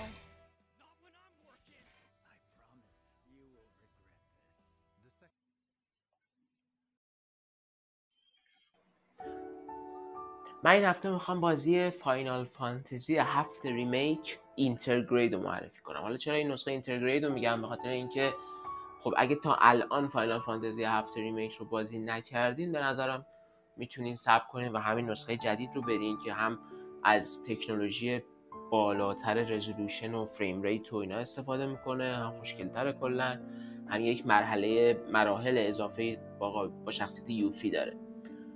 چیزی که در رابطه با فاینال فانتزی هفت ریمیک خیلی جالبه اینه که من خودم شخصا میتونم بهتون بگم که بازی فاینال فانتزی هفت ریمیک بازیه که من رو وارد مجموعه فاینال فانتزی کرد. من قبلا هم فاینال فانتزی زیاد بازی کردم، فاینال فانتزی سیزده، فاینال فانتزی دوازده، فاینال فانتزی ده، حتی یه نسخه اچ دی‌شو فکر می‌کنم بازی کردم، حتی خود فاینال فانتزی چهارده هم بازی کردم، فاینال فانتزی پانزده هم زیاد دیدم، ولی هیچ وقت نشده بود که بشینم اول تا آخر یه فاینال فانتزی رو بازی کنم، قشنگ داستانش رو بفهمم، لذت ببرم و دوست داشته باشم. برای همین میخوام بیشتر از اینکه بازی رو معرفی کنم، چون در خفنی و ارزشمند بودن بازی شکی نیستی. الان بعد از لست دو، هیدیس و گوست آف تسوشیما و سایر پانک و انیمال کراسینگ بیشتر تعداد جایزه گیم آف دی رو برده تو سال. گیم اسپات بهش ده داد. خیلی بازی خفنی. صادق خودمون هم تو زومجی بهش نه و نیم داد اگه اشتباه نکنم. خیلی بازی قشنگه و واقعا حتما تجربه کنید. اصلا فکر نکنید که یک فضای فقط ژاپنی داره که فقط علاقه‌مندان بازی‌های جی آر پی جی میتونن لذتش رو ببرن. همه میتونن ازش استفاده کنن و لذتش رو ببرن. اولین چیزی که ممکنه به ذهنتون بیاد اینه که خب من شش تا فاینال فانتزی قبلی رو بازی نکردم، پس فاینال فانتزی هفت رو نمیفهمم. هیچ ربطی نداره. فاینال فانتزی ها شماره هاشون شاید اینطور به نظر بیاد که داره از اول تا آخر یک داستان پیوسته رو میگه، ولی اینطوری نیست. تقریبا هر قسمت داستان خودشه. فاینال فانتزی هفت قصه فاینال فانتزی هفت، فاینال فانتزی هشت قصه فاینال فانتزی هشت، ده همینطور، پانزده همینطور، چهارده همینطور. یک سری ارتباط ها و ایسترگ ها و خط های مستقیم و غیر مستقیم و اینا بینشون هست، ولی کل داستان فاینال فانتزی هفت ریمیک رو که باید برای لذت بردن ازش بفهمیم، با تجربه کردن بازی میفهمیم. این یک. دومین سوالی که ممکنه پیش بیاد اینه که گیم پلی بازی نوبتی من اذیت نمیشم؟ گیم پلی بازی نوبتی نیست به اون مفهوم. گیم پلی بازی در اصل ریل تایمه، یعنی مبارزات ریل تایم و فلان. اون بخش نوبتی یک قابلیت اضافه‌ایه در حقیقت، یک مثلا یک ارزش افزوده، یک حالا مثلا یه جایی برای فن زدن و یه حرکت خاصی انجام دادن و مثلا حمله به خصوصی کردن، همراهاتون رو هیل کردن، یه جادویی رو به کار بردن، از یه قدرت ویژه استفاده کردن و اینا. میرین سراغ اون چیز حالت نوبتیش که هی شارژ میشه و بهتون اجازه استفاده میده و خیلی هم حال میده. قشنگ باعث میشه که از گیم پلی ریل تایم شروع بشه، ولی به جایی برسه که قشنگ یک سبک جدیدی رو باش آشنا میشین و ازش لذت میبرین و دوست خواهید داشت به نظر من. و نکته بعدی اینه که شخصیت ها خیلی شخصیت های دوست داشتنی هستن. از کلاود که قهرمان اصلی و خیلی کم صحبت داستانه و انگار یه سری رازهای نگفته‌ای داره، تا تیفا که یک دختریه که خیلی چیزها رو در گذشته از دست داده ولی یه مبارزه و همیشه سعی میکنه اون روحیه خندان و پر انرژیش رو داشته باشه، ولی یه جاهای اون شکنندگی درونیش هم میبینین، تا اریس که یه کسیه که تو رو عاشق بازی کرد و باعث میشه که خیلی اون روی لطیف و احساسی رو ببینین. و نکته جذابش اینه که خیلی سازنده ها وقت گذاشتن روی این کاراکترها، واقعا دونه بدونشون رو به اون اندازه‌ای که باید میشناسین، دونه بدونشون قبل از شکل گیری داستان اصلی که در رابطه با نجات کره زمین از دست یک کمپانی پلیده هم قصه هایی داشتن. کلاود ماجراهای زیادی داشته، تیفا یک کودکی پشت سر گذاشته و حالا یک نقشی در یک جامعه کوچیکی داره. اون طرف برت مثلا رابطه خیلی عمیقی با دختر کوچولوش داره و همش به فکر اونه، یا مثلا اریس یک ارتباطاتی با یه سری چیزهای جادویی و یک سری، حالا اسپویل نمیخوام بکنم، یک سری چیزهایی داره که بعداً به داستان بزرگترم مربوط میشه. بر همین این احساس رو بهتون میده که همه این کاراکترها قبل از اینکه شما ببینیدشون، قبل از اینکه وارد این داستان عظیم و جذاب بشن، زندگی خودشون هم داشتن، آدمای خودشون بودن و با هم یه سری روابطی داشتن. بر همین کل بازی یک احساس کشف کاراکتر هم بهتون میده و این احساس رو بهتون میده که این آدم‌های بیشتری رو میشناسین، جهان بزرگتری رو میشناسین و داستان‌های جذابی رو دنبال میکنین. گیم پلی هم بسیار هیجان انگیزه، باس فایت های خیلی خوبی داره، درجه های سختی خیلی متنوعن، کاملا بهتون آزادی عمل میدن که اصلا اگه میخواین بازی رو روی آسون ترین حالت بذارین و تقریبا نمیرین، تا یه حالتی بذارین که انقدر سخته که واقعا الفصلی از چالش برانگیزترین بازی ها هم سخت‌تر میشه. بعد اون حالت یه مقدار اوپن ورد بعضی از مراحل که ارزش جستجو و رفتن سراغ مراحل فرعی و خدمت به جامعه و اینا رو افزایش میدن، خیلی جذابن چون شما رو نزدیک‌تر میکنن به کاراکترها. بعد موسیقی ها فوق‌العاده هستن، چه برای کسایی که طرفدار قدیمی بودن، چه برای کسایی که بازی رو جدید میشناسن. میدونین همیشه وقتی یه مجموعه عظیم و ارزشمند و چیزی هست که خیلی ها میگن وای این خیلی خفنه، وای اینو ما باید بازی کنیم، وای اینو شما از دست دادین، همیشه اون ورود بهش سخت به نظر میرسه و من اینو کاملا درک میکنم چون خودم خیلی موقعا همزمان جذب فاینال فانتزی میشدم و همزمان ازش فاصله داشتم، ولی فاینال فانتزی هفت ریمیک بهترین زمان و مکان و بازی برای ورود به یک مجموعه که به نظرم سالها میتونید عاشقش باشین، چون الان فاینال فانتزی شانزده هم میاد و اگه دوست داشته باشین میتونید به فاینال فانتزی پانزده رویال ادیشن و رو پی اس پلاس کالکشن رایگان بگیرید و فاینال فانتزی قصه ها خواهد داشت، مخصوصا با پلتفرم پلی استیشن. در نتیجه اگر این حرفایی که زدم باعث میشن که راحت تر بتونین برین سراغش، حتما این کارو بکنین. از قضا ارزش تکرار بازی هم به انواع جالبی بالاست، مثلا اینکه شما یه جاهایی یه کارایی میکنید تأثیر میذاره روی اینکه یک باس فایت چه مدل قدرتایی داره و مبارزه باهاش مثلا از چه زوایایی میتونه سخت باشه.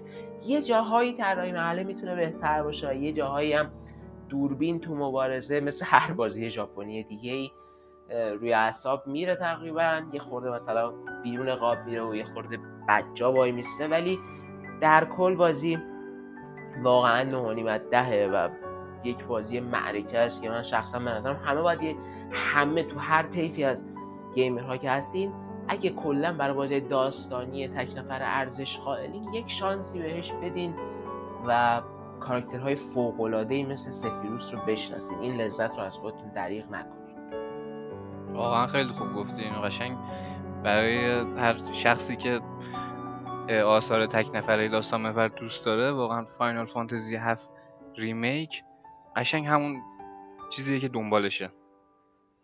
دقیقاً. تو چی می‌خوای معرفی کنی؟ پگی هجده.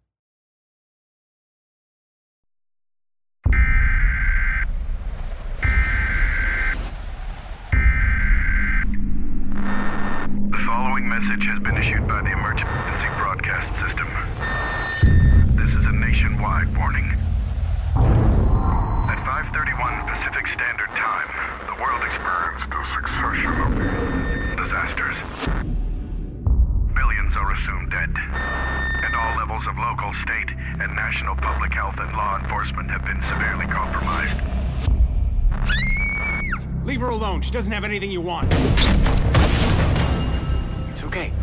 You're safe now. At this time, no government-issued disaster relief is available. I'm here to get you out. There is a ship out there. They've been searching for survivors. All surviving citizens are encouraged to seek food, clean water, and shelter. Good luck. May God be with you. It's your lucky day. You're gonna die.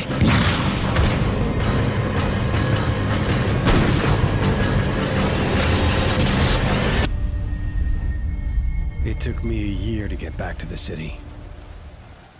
Maybe, just maybe, my family will still be there.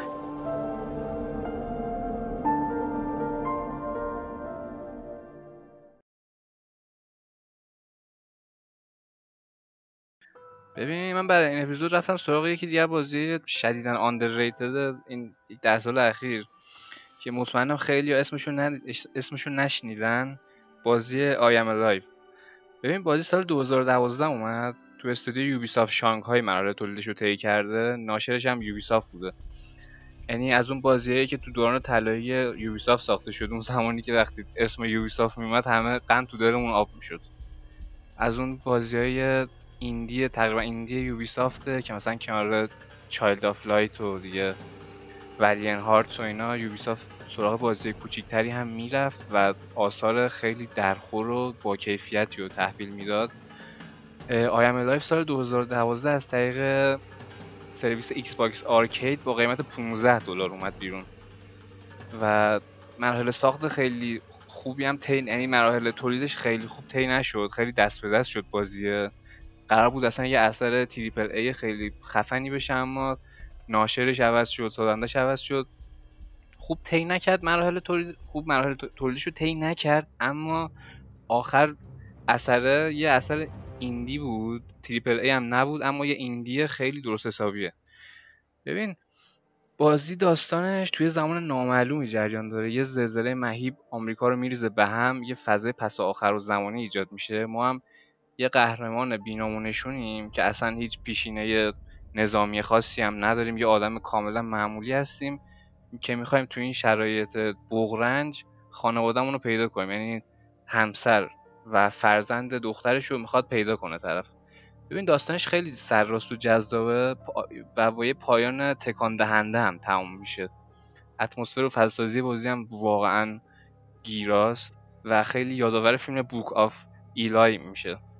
ببین پرداخت کاراکتر اصلی هم خیلی خوبه، ولی مهمترین نکته‌ای که درباره I Am Alive توجه منو همیشه به خودش جلب کرده، یعنی توجه منو قبلا جلب کرده بود و همچنان هم باعث میشه که برای من این بازی اهمیت داشته باشه، اون گیم پلی خاصیه که ارائه کرد. یعنی ببین اینطوری بگم که ببین I Am Alive یه بازی بقا محوره، خب که من مکانیزم های گیم پلیشو نه قبل از این بازی دیده بودم نه بعد از اون. حالا الان میگم چطوریه، چه سیستمایی داره. ببین گیم پلی I Am Alive خیلی روی عنصر تنش تمرکز کرده. ببین بازی تجربه تجربه بقا محور تمام و کمال رو ارائه کرده که حقیقتش هم گفتم دیگه نه قبلش نه بعدش اصلا مثلشو ندیده بودم و بدون اغراق هم دارم میگم اینو. ببین عنصر تنش تو تک تک مؤلفه‌های بازی جاریه. گیم پلی I Am Alive از سه تا عنصر مبارزه و پلتفرمینگ و گشت و گذار کردن توی محیط تشکیل شده که همه اینا کنار همدیگه جمع میشن و یه تجربه بقا محور ناب و تحویل تو میدن. حالا شاید از خود هم تو هم بچه‌ای که دارن گوش میدن از خودشون بپرسن که این عنصر تنش چجوری به وجود میاد و جوابش هم اینه که ترس بازیکن از مردن باعث میشه که این تنش توی تک تک لحظات بازی جاری باشه. حالا چرا بعد از مرگ بترسه؟ چون که تو تک تک مراحل بازی، ببین مراحل بازی یه نقطه شروع داره و یه نقطه پایان و وسطش هم یه سری چک پوینت هستش دیگه. خب این چک پوینت ها محدودن، یعنی تو اگه چند بار بمیری، اگه تعداد شانس های مجددت برای بازگشت به بازی تموم بشه، دوباره باید از اول مرحله رو شروع بکنی. حالا جالبیش اینه که این قضیه توجیه داستانی هم داره. حالا توجیهش چیه؟ ببین داستان بازی داره از طریق فیلم هایی که شخصیت اصلی با دوربین دستیش گرفته بود برای دخترش روایت میشه. خب و وقتی این شانس های مجدد که یه سری کاست فیلم داخل محیط بازیه، تو اینا رو پیدا میکنی، شانس مجدد میگیری. اگه این فیلم ها تموم بشه، آره اگه این فیلم ها تموم بشه تو مرحله رو باید از اول بری. اصلا خیلی آه چیز باحالیه. رو حالت ایزی هم البته این محدودیت ها رو نداره، خیلی اوکیه. حالا ببین مکانیزم های گیم پلیش چیه؟ ببین گیم پلیش از کامبت و پلتفرمینگ و همون گشت و گذار کردن تشکیل شده و خب چون این آدم یه شخصیت کاملا معمولی، البته بذار قبلش اینو بگم، بازی نمای سوم شخص داد، یعنی سوم شخص دوربین روی شانه است، مثل اکثر بازیایی که هر بچه‌ها میشناسن. ببین مکانیزم کامبتش خیلی جالبه، چون این آدم یه شخصیت جنگجوی نبوده، یه آدم یه, یه شخص کاملا معمولیه که هر روز ما تو خیابون میبینیمش. به خاطر همین تک تک مبارزه ها اون حس و حال تنش و ترس عجیب غریبی برش بر اون حاکمه، چون حتی تو بخوای یک نفر رو از بین ببری هم خیلی خیلی چالش عجیبی و باید پشت سر بذاری، چون این آدم حتی نمیدونه از یه چاقوی معمولی هم چجوری باید استفاده بکنه. و از اونجایی که طرف یه تفنگ همیشه باهاش همراه هست، تو باید از اون تفنگ استفاده بکنی تا این آدمایی که تهدیدت میکنن رو حداقل بترسونی، چون وقتی تفنگ خالی و سمتشون میگیری اونا از تو میترسن، جلو نمیان، فکر میکنن پره و تو میتونی اونا رو مثلا هول بدی ببری سمت یه نقطه‌ای که پرتگاهه، هی بهشون بگی برو عقب، مثلا هی بهشون هی تهدیدشون بکنی، ببریشون عقب، بعد پرتشون بکنی پایین. بعد حالا چون که وسط کامبت چون چون که مثلا زمانی که داری مبارزه میکنی داری ایم میگیری، دوربین اول شخص میشه، به خاطر همین یهو ممکنه یه نفر از پشت سرت بهت حمله بکنه، سر همین بعد کلا انبوه دشمنا رو زیر نظر بگیری، همه رو مدیریت بکنی و ببریشون سمت موانع محیط که با کمترین زحمت ممکن بتونی بیشترین نتیجه رو بگیری. حالا اگه مثلا تو یه دونه دو تا تیر داشته باشی دیگه فوق العاده میشه، چون هم دشمنا با یه دونه تیر میمیرن، هم خودت با یه دونه تیر میمیری. کلا خیلی بازی بسیار جالبیه، یه تجربه بقامحور خیلی خیلی جالبی رو ارائه میکنه. بعد تنوع اسلحه ها بالاست، مثلا تو هم یه توف... یه کلت پیدا میکنی، هم یه تیر کمون پیدا میکنی، هم یه چاقو هم که داری تو نبردهای تن به تن به کمکت میاد. و رفته رفته هم که جلو میری سناریوهای کامبت بازی هم به همون اندازه پیچیده تر میشه. مثلا تو اوایل بازی ممکنه با سه نفر همزمان روبرو بشی، مراحل پایانی مثلا شش نفر همزمان میان که مثلا دو نفرشون سلاح کمری دارن، یه نفرشون مثلا زره داره. از این نظرم بازی تنوع شد، روند متنوع خوش رو حفظ میکنه و تکراری نمیشه. و جنبه بعدی گیم پلی بازی که خیلی خوبه پلتفرم مکانیزم پلتفرمینگشه. ببین من تو بازی سه بعدی مثلا مثل اساسینز کرید، مثل آنچارتد یا مثل استار وارز جدای فالن اوردر، نظرم این بود که پلتفرمینگشون زیاد بر پایه مهارت بازیکن نیست. تو صرفا باید یه سری دکمه رو همینجوری سری فشار بدی که اون طرف از دیوار بره بالا. مثلا حالا تو آنچارتد یه سری چالشایی داری، توی اساسینز کرید قدیمی‌ها هم یه سری چالش‌ها بودن، ولی دیگه تازگی‌ها می‌بینید دیگه تو اساسینز کریدهای جدید تو مثلا فقط تو باید کلید بالا رفتن رو نگه دارید که طرف همینجور خودش انیمیشن انیمیشن آره دقیقاً انیمیشنش پخش میشه، خودش میره بالا. نکته‌ای که تو آی ام الایو هست اینه که تو وقتی داری از در و دیوار بالا میری از نوار استقامتت کم میشه، خب، و همین باعث میشه که تو حتی وقتی که داری از در دیوارم بالا میری اون تنش و اون ترس از مرگ همراهت باشه. و مثلا قبل از اینکه از دیواره بری بالا یه نگاه بندازی و مسیری که قراره بری و تو ذهنت مرور بکنی، بعد شروع کنی به بالا رفتن، چون همینجوری رفته رفته رفته استقامتت میاد پایین، استقامتت هم که بیاد پایین دیگه میفتی پایین و میمیری دیگه و یه دونه از فرصت‌های شروع مجددت کم میشه. حالا پلتفرمینگش هم حالا هر چقدر تو بیشتر جلو میری اونم عمق پیدا میکنه، تو وسایل کوهنوردی پیدا میکنی، مثلا یه سری قلاب پیدا میکنی وسط راه میزنی، یکم دستاتو استراحت میدی استقامتت برمیگرده، یا اینکه مثلا آب میخوری یا یه سیبی میخوری جونت برمیگرده، دوباره از در دیوار میری بالا. کلا همونجوری هم که قبلش گفتم هم این عنصر تنش تو تک تک لحظات بازی حاکمه. و آه موزیکش هم باید اشاره میکردم که هر چقدر استامینات کم میشه موزیک یه جور عجیب غریبی میاد وسط، اصلا قلب آدم از سینهش میزنه بیرون که انقدر فضا پر از تنش و استرس میشه. و خیلی جالبه که بازی شاید اسمش این اینه شاید از نظر اسمی در سبک بقا طراحی شده باشه، اما انقدر تجربه پرتنش و عجیبی رو ارائه میده که تو حتی میتونی اونا تو سبک وحشت و بقا هم بذاری. و اینم از پلتفرمینگش. آره بازی هم حتی اصلا یه سال قبل از دلستافاس اومده بود، یعنی تو مثلا میخواستی دلستافاس بازی بکنی بهت میگفتن که برو مثلا آی ام الایو رو بازی کن، یکم چه فضای فضای مشابهی با دلستافاس خواهد داشت، مثلا برو اون رو بازی کن یکم گرم بشی براش، بعد سال بعد لستافاس میاد و اون اصل, اصل کاری رو تجربه میکنی. و آره دیگه از اون میبینم بحث برانگیز بوده بازی، مثلا آره آی جی ان چهار داده بود، آره مثلا گاردین صد داده، آی جی ان چهار داده، اون طرف پلی استیشن آفیشیال مگزین نود داده، بعد پوش اسکوئر شصت داده. خیلی نظرات مد... یعنی م... مخالفی داشتن با هم اکثرا. آره آره خیلی زیاد مریض بود. استیم چه جوری؟ اونم آره فکرم میکس بود. آره هم بالا داره هم خیلی پایین داره. میانگین شش هست. آره آره کلا از اون بازی بود. آره از اون آثاری بود که نتونست اونطوری که باید و شاید به چشم بیاد. بعد ها مثلا یکی از نکات منفیش که شاید توی ذوق بزنه مخصوصا الان اینه که بازی با موتور گرافیک آنریل انجین دو ساخته شده که هم تو سال دو هزار و دوازده همون زمانی که عرضه شد مورد انتقاد قرار گرفت، جلوه‌های ویژه بصریش مثلا الان هم که خیلی قدیمی شده. در کل یه بازی پانزده دلاریه که حدود پنج و نیم شش ساعت از آدم وقت میبره و یه تجربه بقا محور واقعا ناب و تکرار نشدنی رو ارائه کرد که من حقیقتش مثلا خیلی انتظار داشتم که بعد از این بازی مثلا سازنده ها بیان از جنبه پلتفرمینگ این اثر رو الگو قرار بدن که تو مثلا از در دیوار بالا میری استامینات کم بشه، یکم بیشتر تلاش بکنی، یکم به چالش کشیده بشی. ولی من من ندیدم دیگه قضیه رو. حالا تو چند تا بازی هم همچین چیزی دیدم، ولی حالا اینکه اینقدر تو مرکز توجه باشه نه، ولی همچین چیزی بوده.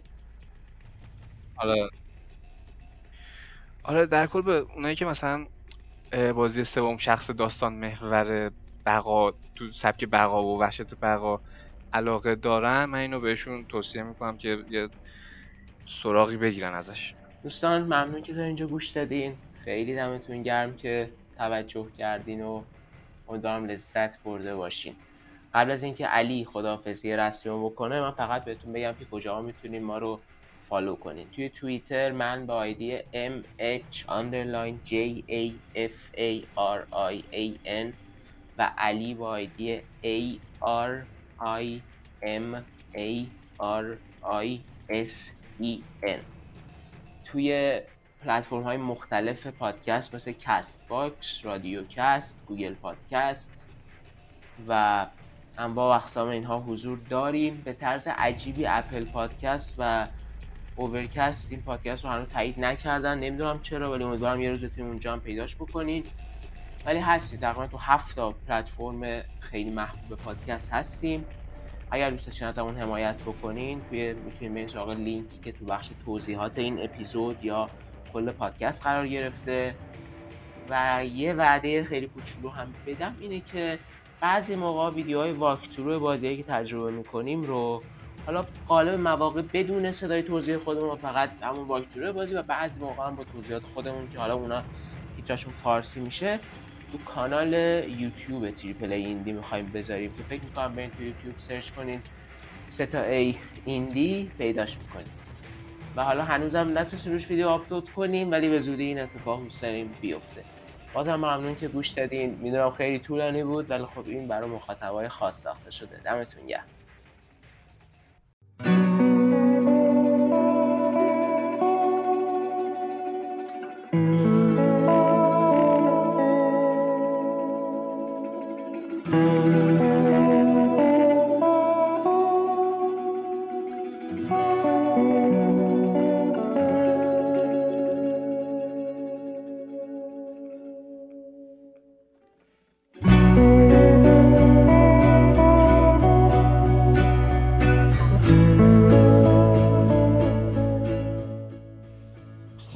اپیزود دوی پادکست تریپل ای ایندی. ممنون که این چند ساعت وقتتون رو با ما سپری کردین. این پادکست محصول علاقه و عشقمون به تولید محتوا برای شماست و از صمیم قلب امیدواریم که سرگرمتون کرده باشه. الان که این اپیزود تموم میشه، حالا نوبت شماست که نظراتتون درباره اون رو با ما به اشتراک بذارین. چه تو کست باکس، چه توییتر یا هر پلتفرم دیگه، ما نظرات شما رو میخونیم. بی صبرانه منتظریم تا دیدگاهتون درباره کیفیت این پادکست و نظراتی که راجع به بحثمون داشتین رو بخونیم و درباره اون رو باهاتون صحبت کنیم. اگه این اپیزود دوست داشتین، تو هر پلتفرم که بهش گوش کردید لایک و سابسکرایباتون ازش دریغ نکنید. نمیدونم چرا اپل پادکست ما رو هنوز به رسمیت نشناخته و زمانی که به اون پلتفرم هم اضافه بشیم حتما خبرتون میکنیم. سرتون رو در آوردم اینو بگم دیگه میرم. اگه کیفیت این پادکست رو دوست دارین، اگه میخواین از تریپل ایندی حمایت کنین، یه لینک تو قسمت دیسکریپشن هست که از طریق اون میتونید این کار رو انجام بدید. مراقب خودتون باشین. خیلی خیلی دوستتون داریم و تا اپیزود بعدی، خدا نگهدار.